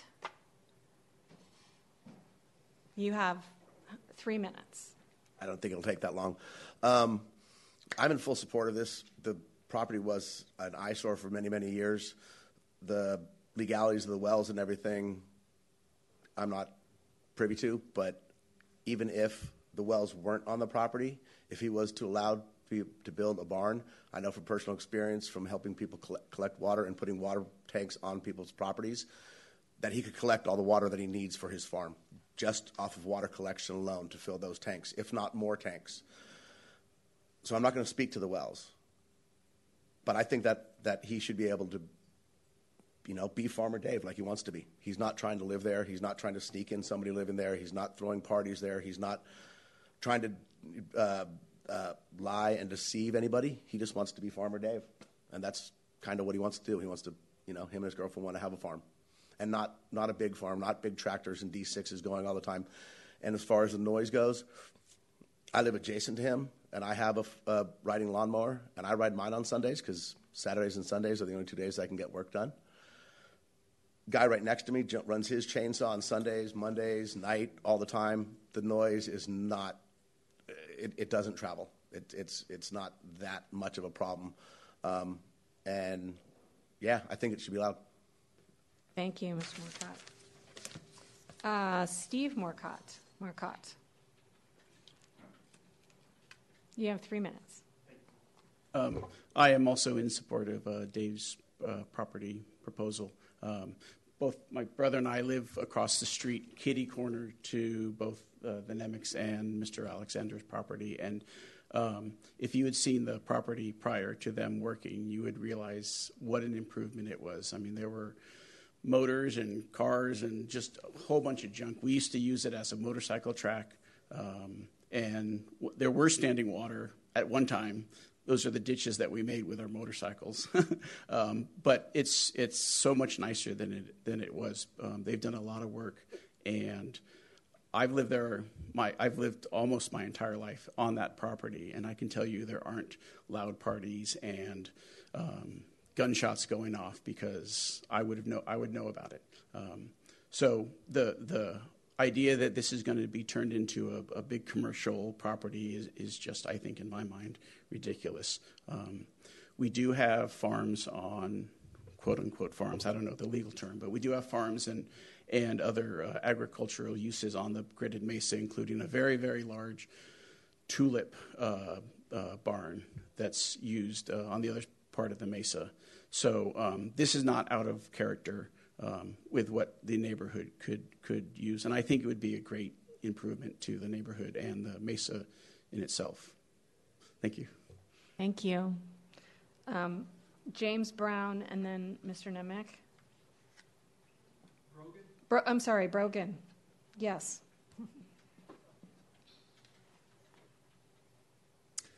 Well, I'm also support of uh, Dave's project. Um, some of you may know from Bolinas that I just recently decided to donate my home after I die to the Land Trust at a bargain price. The rest of my, I'm a retired professor from San Francisco State. The rest of it will go to student scholarships. I have lived more than half my, I'm eighty-two, lived more than half my life in Bolinas, and I really see a strong need for neighbor cooperation. Um, we know we live in a period where people ringing doorbells of the wrong house are getting shot and things like that. Um, so um, I, I, I decided to look at the psychology of NIMBYs um, from...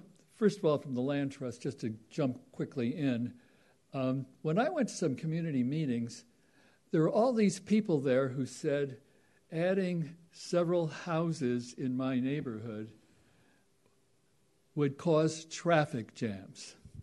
This was like five people, ten people causing traffic jams.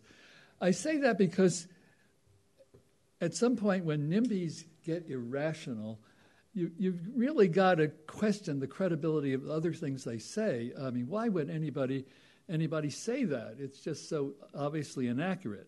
Um, so um, to go uh, to, to, to jump into uh, the situation here in Bolinas, um, I think I think a lot of the NIMBYisms comes from the fear of change, and the fear of change may be connected to a need to control. Uh, just wanting to leave things as they are, but uh, it's something that needs to be balanced with the community needs. In the case of the Land Trust, unless we get some young people with young children, Stinson Beach now has ten kids in nine grades in our school system, one per year. That's happening to Bolinas too. So we've got to cooperate and, and, and get these get these families in here. A um, um, couple other comments. I thought it was irrational to say that uh, Dave had the intention of living illegally like a crime family. And all the men mention of gunshots, do a fact check. Does he own a gun? Um, um, um, get evidence. Um, porta potty. Somebody said there was a porta potty there for a party. Get a picture of it. Show it to us. Um, finally, am I really out of time? I, he is the most wonderful father. I have watched him with his kids. My father died when I was three. I had two alcoholic stepfathers. I wish I had a father like Dave. He takes interest in their sports and their academics. they only, they're half the week because he shares with his ex-wife, but, well, I'll just say he's a wonderful father and leave it at that. Oh, I do have time. No, I'm sorry. That's, that's over. That's over. I'm over. Thank you, Mister Bergen. um, Mister Nemec. Hello. Welcome. You have three minutes. So, as you know, I was here in two thousand nine addressing these wells a long time ago, and essentially what I'm here to talk about, my boundaries, my space, my personal space. And boundaries are lines, and lines are sacred. We use lines to define things, create structure, organize, grid, identify what is yours. Property lines and water rights. That is what I'm, what I'm talking about here, how my water rights and property lines have been violated. And our governing body condones this. I was never notified about these wells in two thousand six, or the permits, and this blunder has gone unchecked. Instead of rectifying it, we're going to double down, finalizing the wells after moving my septic system, and further going down the road, and now solidifying this rights violation right here, allowing the development of this property while taking away from mine. Does this seem fair?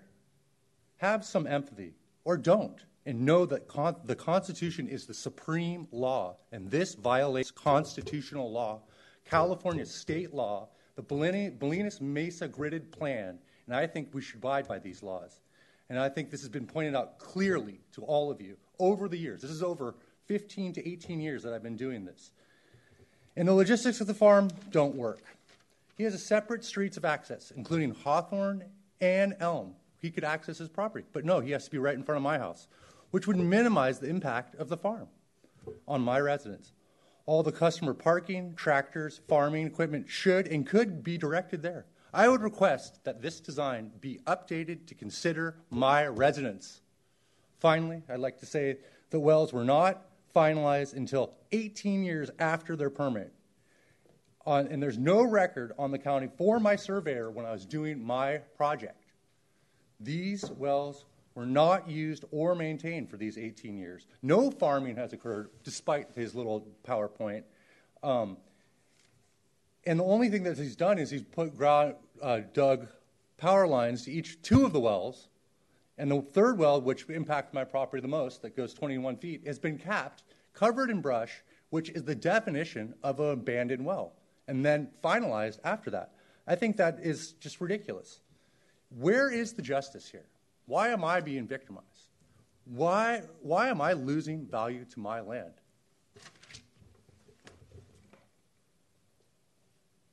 Thank you. Um, Julie Augustin. I'm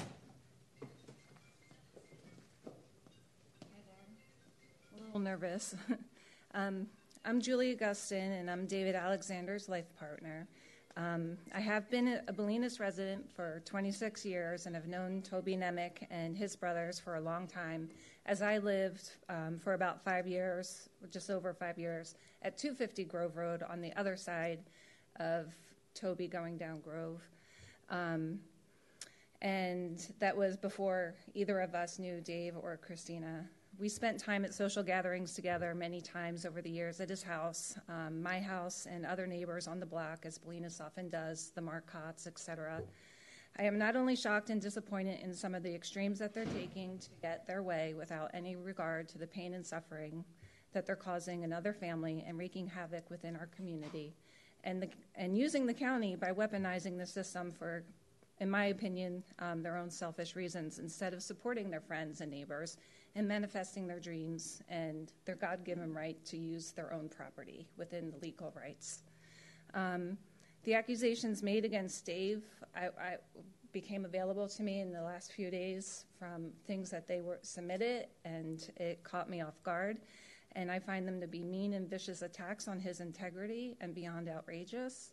I can attest that Dave does not even own a gun. He is not a crime family. Um, nor a music venue producer, which they claim. His business is Platypus Productions, but he makes um, document, movie documentaries. Um, like one of the documentaries he made is called The Dawn It Will Break, in honor of a dear nun friend um, that helped the Sudanese women refugees and all the lives that she saved. Um, he's not a hunter and would never harvest a deer using a high-powered rifle. Um, I'm a vegetarian. No one of the most frequent, especially on the f- most frequent corners on the mesa for nearly all of the community to see. Um, but he may go fishing with his friends once in a while. Um, he is also a loving father. He uses good sound judgment and problem solving and kind guidance that he uses to teach the kids. I've seen them work together on the property, learning the ins and outs of yard work and um, gardening, and watching the kids just being kids, bouncing on the trampoline with their friends while Dave tends to the property. We planted a heart garden for our strawberries and set intentions for Lazy Gate Family Farm. One of the exhibits presented by the Nemecs um, for today's hearing is a text from me inviting them to a mini potluck on Labor Day um, at the property. We invited about ten of our neighbors to see the property and to hear about it. Um, working at the property has brought a means of joy in our lives, and the Nemecs, for some reason, can't bear it. They decided to repeat what Toby has done in the past to previous owners, Not really, not realizing that this is different because we don't want to live there. We don't want to convert the wells. Um, however, we do want to grow there, which is principally permitted. Um, but maybe they don't want the county to allow anyone to do anything there, and that is why they're taking such extreme measures um, with these hurtful accusations against Dave and his brother. Um, it makes me question, is the pot calling the kettle black? I'm grateful to those who didn't buckle out of fear and showed up to support us. It's time to wrap up. I'm sorry. Thank, Thank you. you. I agree with the resolution from January twenty-sixth in support of the project, and I find the Nemec's accusations to be false, misconstrued, and insensitive. Thank you. Uh, Miz Chin Nemec.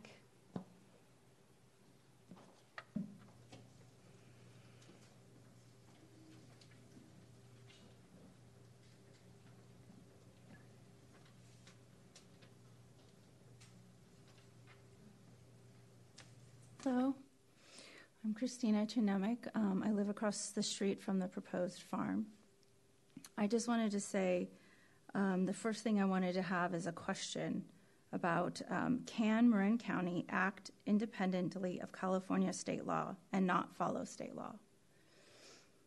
That's a question I just want to pose publicly. The second one is the definition of stealing, the action or offense of taking another person's property without permission or legal right, and without intending to return it. Um, what I wanted to say is that one of the most difficult things any person has to deal with in life is facing the fact that they may have made a mistake and have to admit they may have to stand corrected and admit they were wrong. Um, I want to address that um, the placement of the barn is directly across the street from our house. It is literally mirroring the front of our house. I have my children's bedrooms right in front there. And instead of seeking to have the least amount of impact on the neighborhood, um, Dave has repeatedly placed all of his activity directly in front of our house. I have asked several times over the years for him to move his activity across the yard where no one would notice and we wouldn't be getting complaints from the neighbors over and over again. And he refuses to listen and does the exact opposite.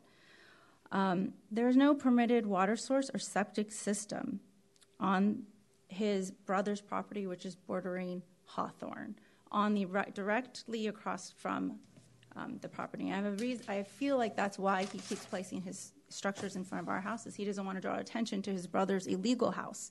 They built a completely new structure, new roof. They've been living there um, nonstop. They have sometimes eight to ten cars, all with Oregon license plates, with people living there overnight. They've been using the water from their wells, supplying his brother and their family. And that's why I've associated them. When they first bought the property, his brother and him were both on title of that property, and then they removed it. Um, so, um, and also over the years, the um, behavior of Dave has not been... Um, it actually has caused us to put cameras on our house. Um, I was recommended that by the uh, sheriff's department because his erratic yelling and threatening of us, he's directly threatened my husband several times. Um, we did hear gunshots coming from the vicinity of his brother's house one night. I did call the sheriff, um, and it has been repetitive. So, um, you know, all these people may not be experiencing what we're experiencing directly with Dave and how he has treated us. We feel threatened. I keep my kids off of the street when he's around. He intentionally comes and just makes as much noise in front of our house as he can, and that was exhibited by some of the mowing videos that I had. It's not a small-scale farm. It's a very large farm that they're proposing. Um, and I just want to say that we really just want privacy. I don't want them looking into our bedrooms the way that they have the access of, of ability if you put a barn there, and how they've, ex- they, as evidence has shown in the past, that's what they have been doing. Um, and they have had parties and overnight things. So. Your time is up. Thank you very much. Um, Lee uh, Colodson. Colodson, thank you.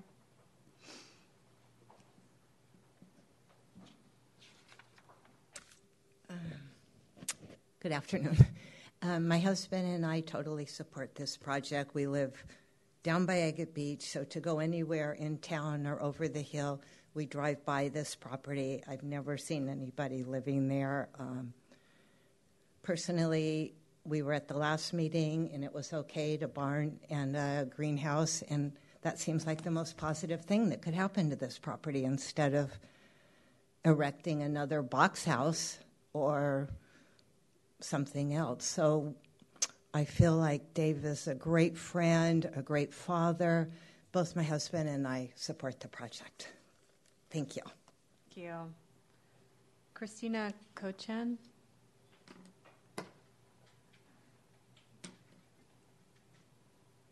Hello. Um, I'm a gardener at Larner Seeds since two thousand seven, which is diagonally across the street from the Alexander Project. I've also been community members and friends with Julie for nearly that same amount of time. I've known Dave for almost a decade now. Before that, I even lived at Toby Nemec's house, where he rented out the top half, and he and his brothers lived down below. This brings me to being shocked by the accusations being made of Dave, his partner Julie, and the Alexander family. For instance, I've never known Dave to own a gun, let alone talk of going hunting or flagrantly fling a gun around firing shots. That accusation is outrageous. And Julie being vegetarian for as long as I've known her, if not longer, so the whole deer accusation is out of left field. He also has two kids, and he has demonstrated being a caring, supporting, and loving dad, as I'd seen him with them on the project property and at family events. Also, while working across the street, I have never seen a body of water or pond of any kind or witnessed people living on the project property, but have only seen them out there tending to the land. One Labor Day, I attended a small gathering, maybe about ten people, who are project property neighbors. David, Tom, and Julie shared their vision for the property, and I was happy to hear, to, uh, to hear and to be a part of new beginnings. They are known to me by, they are known to me and many people within this community from time spent on the Bolinas Community Center Board, volunteering at many different events, and Julie previously had a smoothie shop downtown that was a community hub for years for children young and old. Not only is the project perfectly in line with the Bolinas plan, but they are caring people within our community looking to work their land. I am deeply concerned from hearing how many of our neighbors and community members have expressed fear of speaking out based on the Nemecs threatening to turn them into the county. I find the Nemecs accusations to be false, misconstrued, and insensitive of their fellow community members, not to mention neighbors. Thank you. Is there anyone else who wants to address the commission who hasn't spoken already? Yep, come on up. Can you just let us know who you are, please? Zach Edelman. I don't actually live in the community in Bolinas. I'm okay. um, associate and close friend of Dave and his family. Um, I have lived here in Marin County for about twenty years. I own multiple businesses. My primary business is Navitas Organics. It's a leading uh, national organic food brand. And several years ago, Dave and I, um, I hired Dave to help me out with a, a video for our business. We went down to film down in South America, um, traveling around to small organic family farms all throughout Peru. Um, over the Andes and into the, the Amazon jungle together. I got to know Dave very well. Our families are very close. Our children have grown up together. I've gotten to know Tom and, and their other family members, um, and Julie over the last And these allegations over this weekend, I, Dave brought me up to speed about what, what he's being accused of, and this is not the character that Dave is. And um, as a business owner and a resident and community member here, I find this type of stuff to just be appalling. Um, as Julie stated, you know, we should be here supporting one another, supporting projects, working together to make sure that there's win-win scenarios.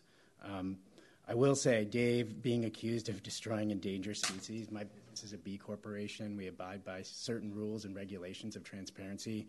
We're required by the, this certification to vet all our um, business partners and practices as part of what we do. Um, and Dave being an environmentalist, um, this would go against the core stands for and what he teaches his family, children.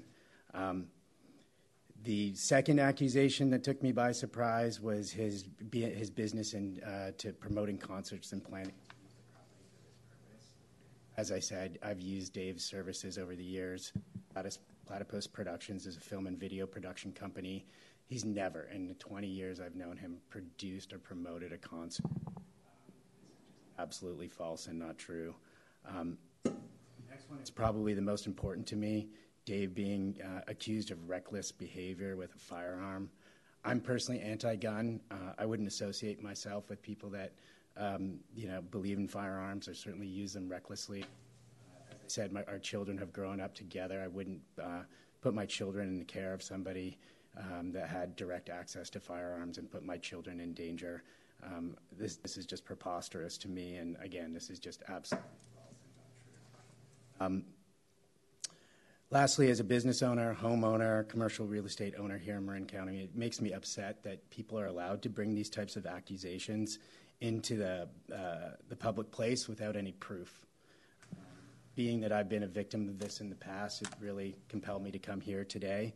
Um, but for a person like Dave, who is a sole proprietor and works really on referral and reputation, this can be very damaging to him and his business, his primary business of making film. Um, I've read through the documentation. Uh, I assure you the purpose of Mister Alexander's permit for this property is, as he stated, to have what I would call a small organic hobby farm. This is certainly not a large-scale farm by any means. Uh, and I've worked with farmers all over the world for the last twenty years. Seems I couldn't think of a better per use of this land that is left vacant and was a garbage dump for many, many years. Thank you, Mister Alexander. I mean, Mister Edelman, your time is up. Thank you. Thank you. Okay, is there anyone else who wants to address the commission who has not? Okay, I'm going to close the public hearing, the public comment, and bring it back to the commission and the staff. And Jeremy, if I could just ask you for a second to just refocus us on what is before the commission and what we need to decide. Sure. Yeah. I mean, I heard uh, I, I heard a, a few kind of main themes in the comments. Um, one related to the uh, wells. Um, and one related to the use of the property for agriculture, and one related to the development of agricultural structures on the property. Um, unfortunately, we do not have somebody from E H S here, um, but just as a reminder, this coastal permit is not for the wells. The wells have been existing and permitted and legal for many years, and um, that's not subject to this coastal permit, so we do not have authority over those.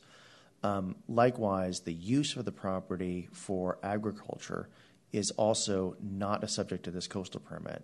This is, I understand, a, a mostly residential neighborhood. Um, it is a mixed-use zone, and as a mixed-use zone, you're allowed to have agriculture, um, mostly small farms like this, um, and residential. And, you know, hopefully they can all get along, but understandably, you know, there are people in residential areas that don't want to have agriculture, but, you know, that's what it's zoned for. Um, the third piece is about the development. And, You know, I think um, you know, there have been comments about, you know, whether or not the barn is being sited correctly. Um, I, you know, this, the, the original design of the development was a cause for concern. Um, and when we looked at it, we recommended to the deputy zoning administrator that the barn was too large um, and significantly reduced the, the size of that barn. And, you know, our approach, we felt, Um, was going to address those design um, uh, issues um, adequately. But, of course, that is definitely part of what you are looking at as a commission looking at this coastal permit. The development is subject to the coastal permit. If you think that additional changes are necessary, then that's well within your purview.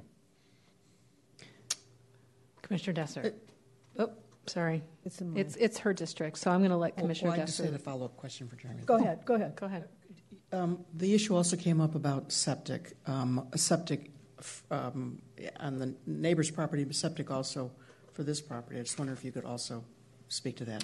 Yeah, I, I, unfortunately, I don't know EHS's codes rel, um, well enough. Um, E H S has proposed a condition of approval, um, which we have included. Now, as a reminder, we do not include conditions of approval from other agencies if those are standards. Uh, so they have indicated this should be a condition of approval, which makes it um, discretionary on your part, um, and so you can remove that condition if you if you so choose. Um, unfortunately, I don't know what the what the requirements are for um, bathroom facilities on agricultural properties. Um, obviously, there are many agricultural properties that don't have um, bathroom facilities anywhere near where the operations are actually taking place. But, you know, I don't know what the regulations are in this case. Commissioner Desser, did you have questions? No, we're com- just wanna... Is there anyone who has questions before we take it to comments? Yeah, Commissioner Montalano. Hi, yes. Um, I have a question for the owners. Um, I see on the uh, map of the of the proposed project that across the street, I see your lands, and it looks like there's two separate lots, lands of Nemec. There's two separate lots. Is that correct? Okay. If they could come up to the podium so they can be recorded, yeah. Here.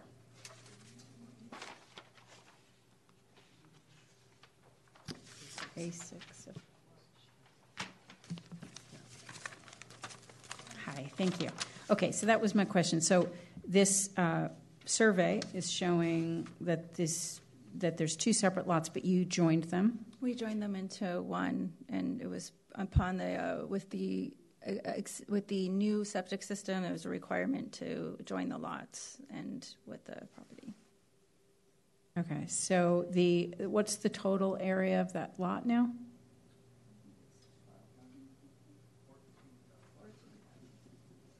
Or a little bit more, like. But about fourteen thousand. Yeah. Okay. And I see that there's, on this, it's plus or eighty feet plus or minus to the leach field from that front property line.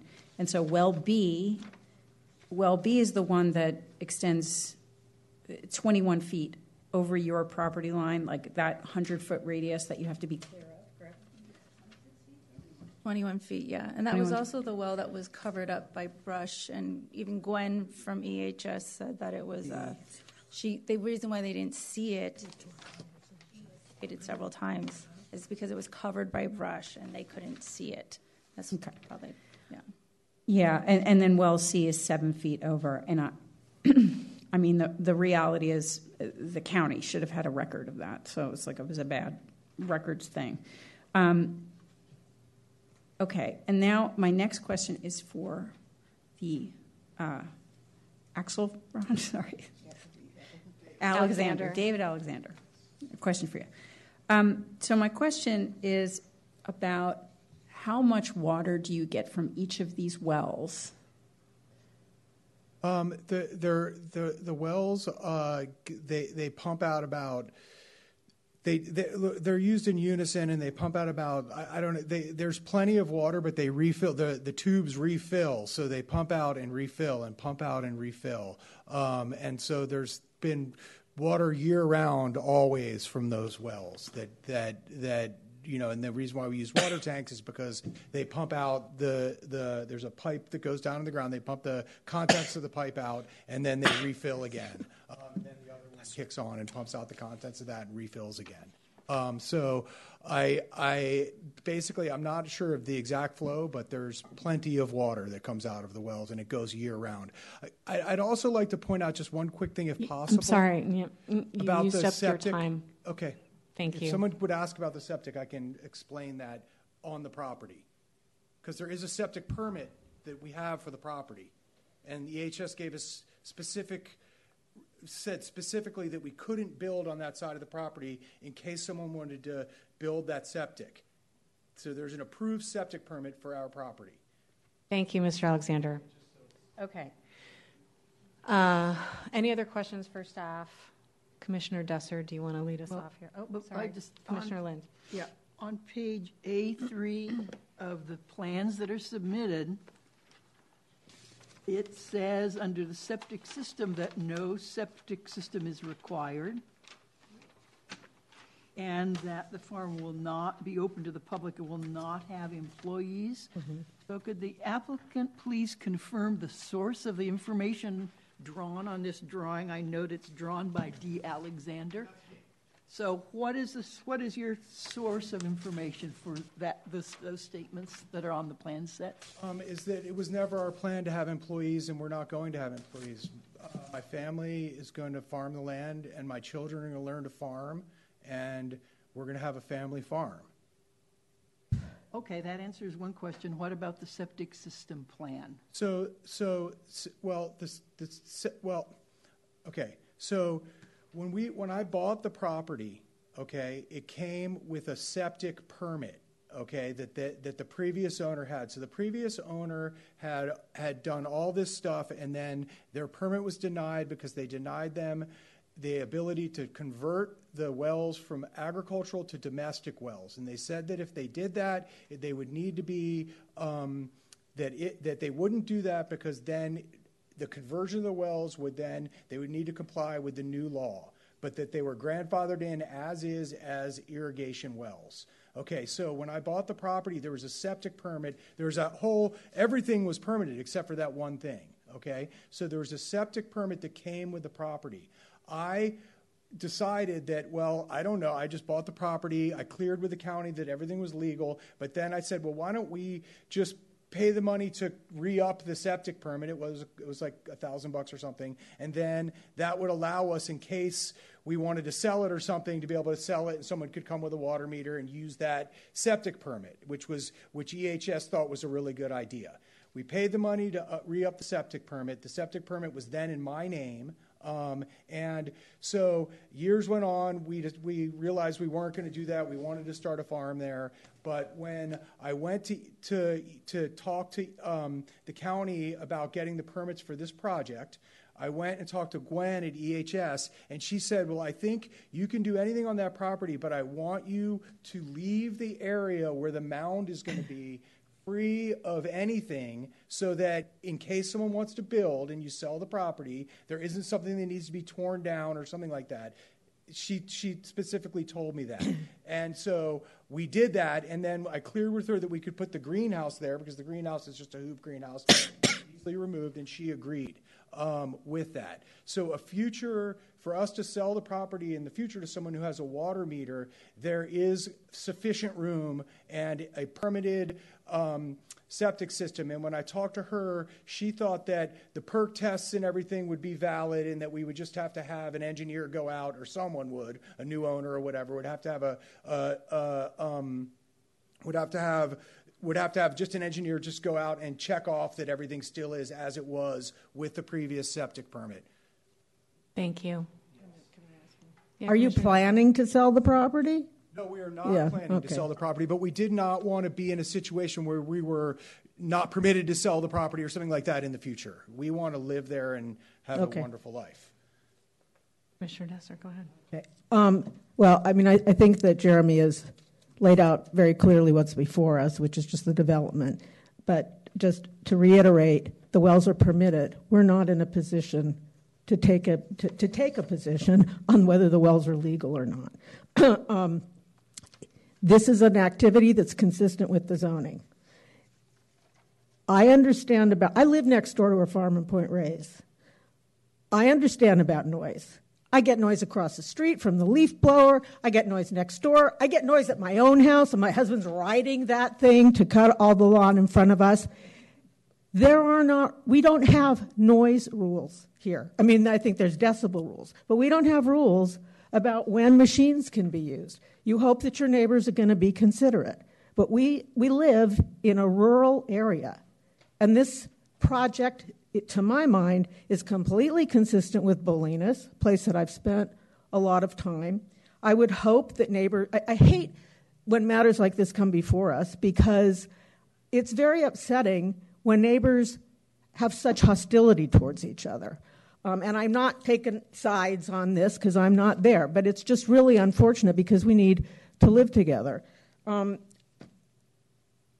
I guess, as far as I'm concerned, I would not even condition this with the, the septic conditions.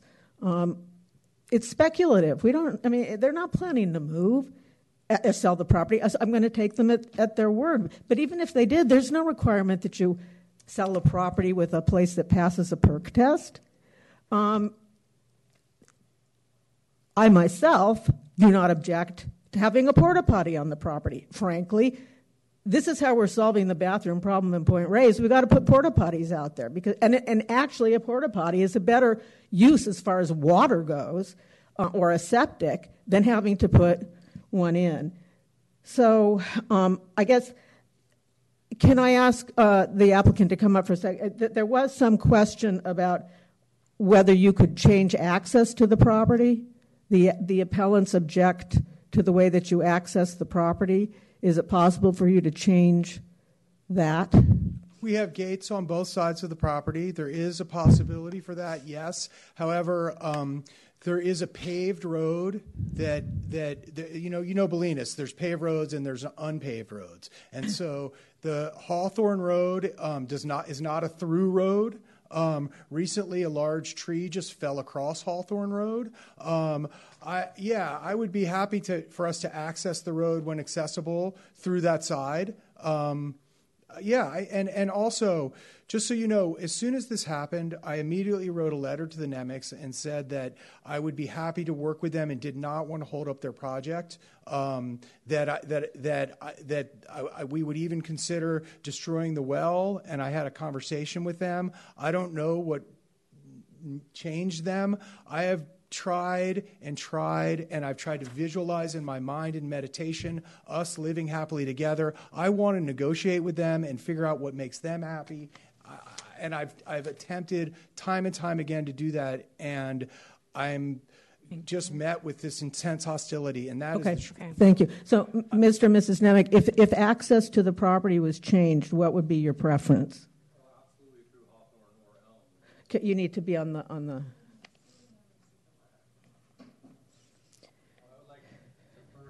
That um, I have never received a letter from David Alexander.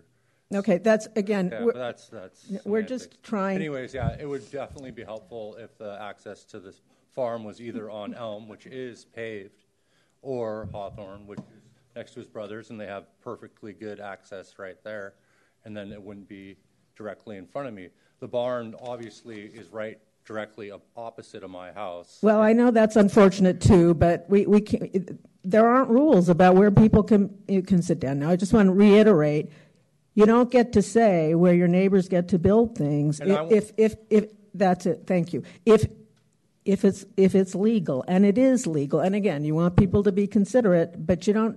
I get to watch things going up next door to me, and they take me by surprise. Um, but that's just how it is. So I guess for my fellow, th- thank you, Mister Nemec. So um, I uh, I'm in support of this project. I would delete the requirements that were put on by Health Services, and um, I'm interested in hearing, oh, oh, I would be happy to impose a condition if the applicants are uh, amenable to access to the property, and I'm interested in hearing what my fellow commissioners have to say. Just clarify what you would delete, you said the, the requirements.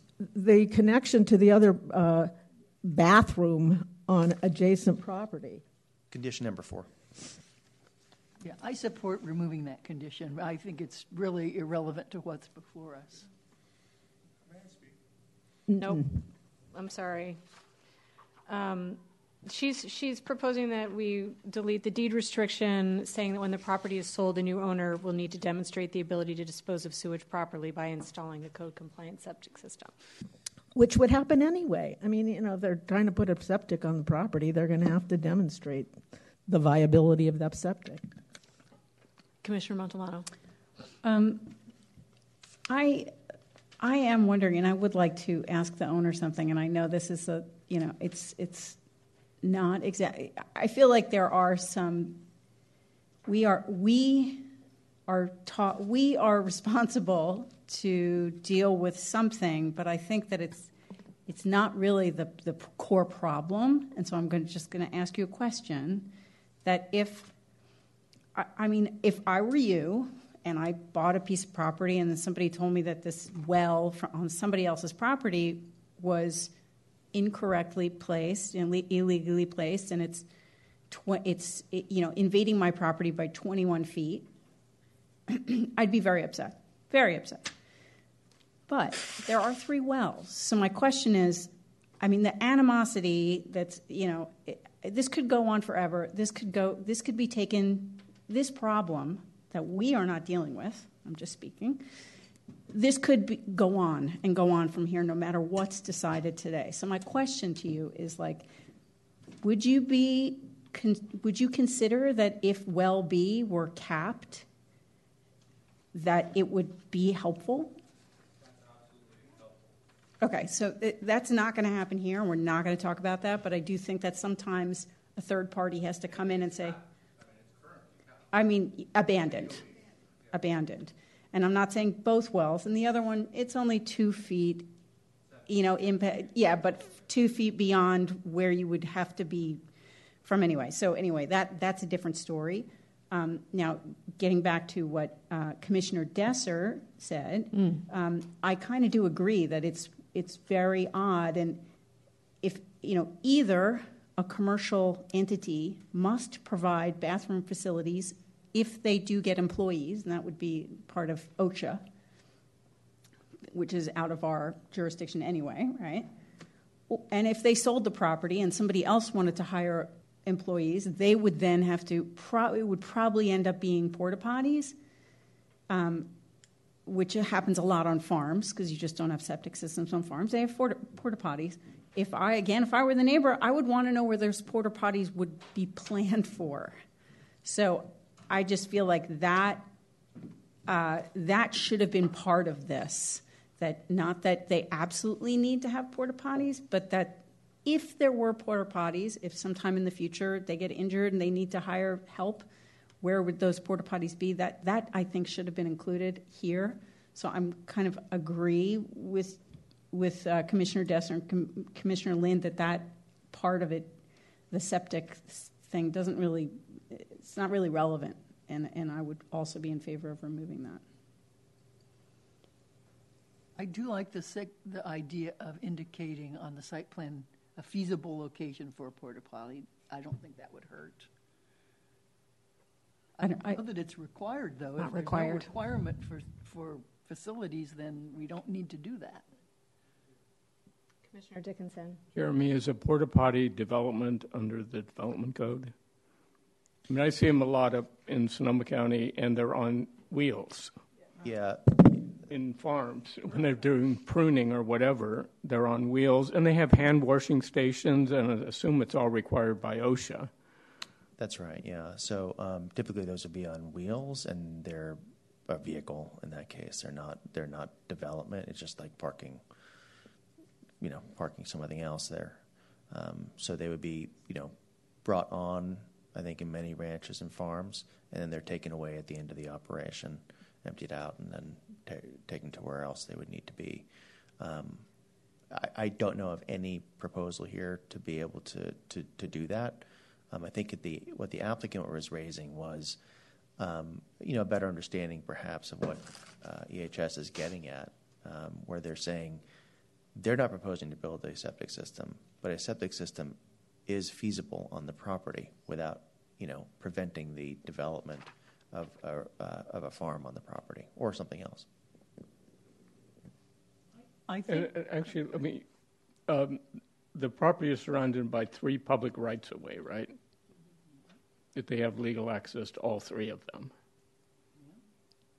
Uh, I believe so, yeah. And the access is to, uh, looks like a gravel area on the, on the, there's, on the two sides would be access from the, into the gravel area uh, part of the plan, right? I assume so. Sorry, I just want to clarify that I'm understanding the question. So on um, Hawthorne is a dirt road, Grove is a paved road, and then right. it's currently it's proposed to access a gravel driveway that goes through the kind of backside of the property right. from each street. Like behind the barn. And, yeah, exactly. And, um, and Hawthorne is a marginal road. Hawthorne, yeah, isn't paved, so it's right. one of those typical Bolinas roads. That's... Okay. I'm, uh, let me just say, in terms of my comments, um, I think the um, decision by the Deputy Zoning Administrator was correct. Um, and if the applicant agrees with all the conditions, I wouldn't change them. I mean, I think the one from environmental health is a little weird because I don't think the code does require, if you're only doing agricultural um, uh, growing uh, operations on your property, that you do need a septic system. But if the applicant doesn't object to that, and if at some point in the future it became an issue, someone could come in and seek an amendment Um, to that condition. So I would be prepared just to um, uh, support the resolution, um, denying the appeal and upholding the approval by the Deputy Zoning Administrator, the way it stood. I mean, I think, the, uh, again, the access, if the applicant could work out some other access, I think that would be a neighborly thing to do, but I'm not sure that's something that we should require because they can, can the conditions of those roads. And I don't think we're really in a position to require the location of a porta potty to be shown on the plan. I assume if it is a wheeled one, it would probably be put on the gravel area, somewhere on the gravel area and not in the orchard. But um, I just don't think we really have the right to regulate that. But. Commissioner Lind? Yeah, I agree with, with what Don just summarized after discussion. And I also want to note that there's a gate indicated off of Grove Road. So it's your intention to use, this is, I guess, a question for the applicant. Is that the intention to use that sixteen-foot gate?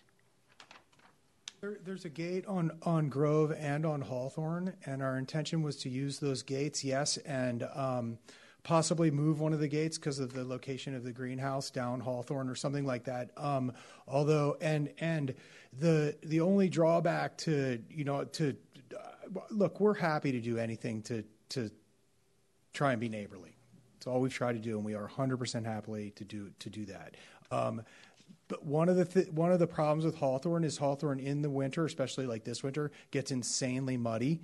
Um, so it could restrict us coming in and off, you know, so I think that it's, we, like I said, I'd be happy to discuss with them um, in some mediation or something, some, whatever it is that's uh, that's upsetting them to, to try and alleviate any of that. Um, and if it means that we don't come down Grove to Park, that's fine. Um, yeah, uh, but we would have to, like I, I like was suggested, do that in another forum. Yep. Thank you, Mister Alexander. Anybody else have, Commissioner Desser? I, I don't know if we should take a straw poll or something. I just think it's a weird condition, and even if they were amenable to it, I don't want to, I don't like setting the precedent for having a condition like let's, this. So I, I mean, I would kind of... Let's take a straw poll um, to see who would be in favor of removing condition number four. One, two, three. One, I could go either way. I could support either way. Really? Yeah, actually, I could go either way. Yeah, I don't have a strong... If there's a preference to keep it in there, I don't have a problem with that. I just don't think it's... Um, I don't think it makes much sense. I don't either. So okay, I would be so. prepared to make a motion. Right.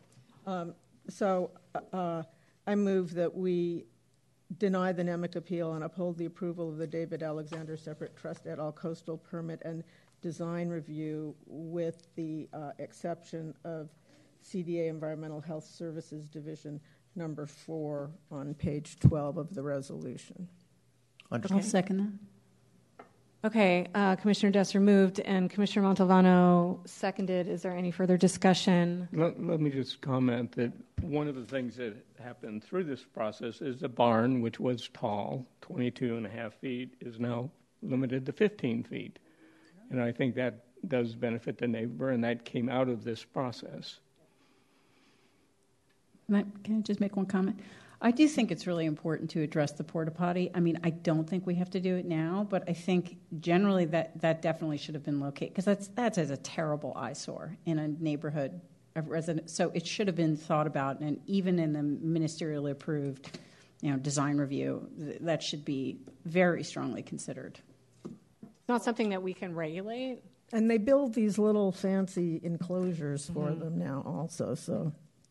Okay, so we have a motion on the table, and and um, I, I just I just want to say that I also don't like these. I don't like these kind of contentious battles. We can't mediate every um, or or opine on on every uh, issue that comes up. We are really restricted to the issues that come before us, and so the issue before us is whether or not this complies with Um, the the development code, and so that's what we're sticking to. And there are other avenues for hopefully for you to resolve the issues that have come up b- between you. So okay, so we have a motion and a second, and all. And should we, Ana Hilda, do you want to do a roll call, or are we okay doing a a claim by hand? All in favor. All in favor. If everyone's in favor. All in Aye. favor of, of Commissioner Desser's motion. Aye. Aye. Aye. Aye. Okay. Unanimous. Thank you. Thank you. We're adjourned. Good job on your maiden voyage. Thank you. Oh, right. Sorry. Appeal rights. Yeah. Appeal rights. Thank you. We're not adjourned yet because I need to talk about the appeal rights. Uh, okay. The appeal must be submitted um, no later than ten business days from this day. So that would be ten business days. Any idea? Yeah. Benchmark. It's nothing. Yeah, it's nothing. Okay, well, you can figure it out. Bye, guys. Thanks. Septic system is nice to see.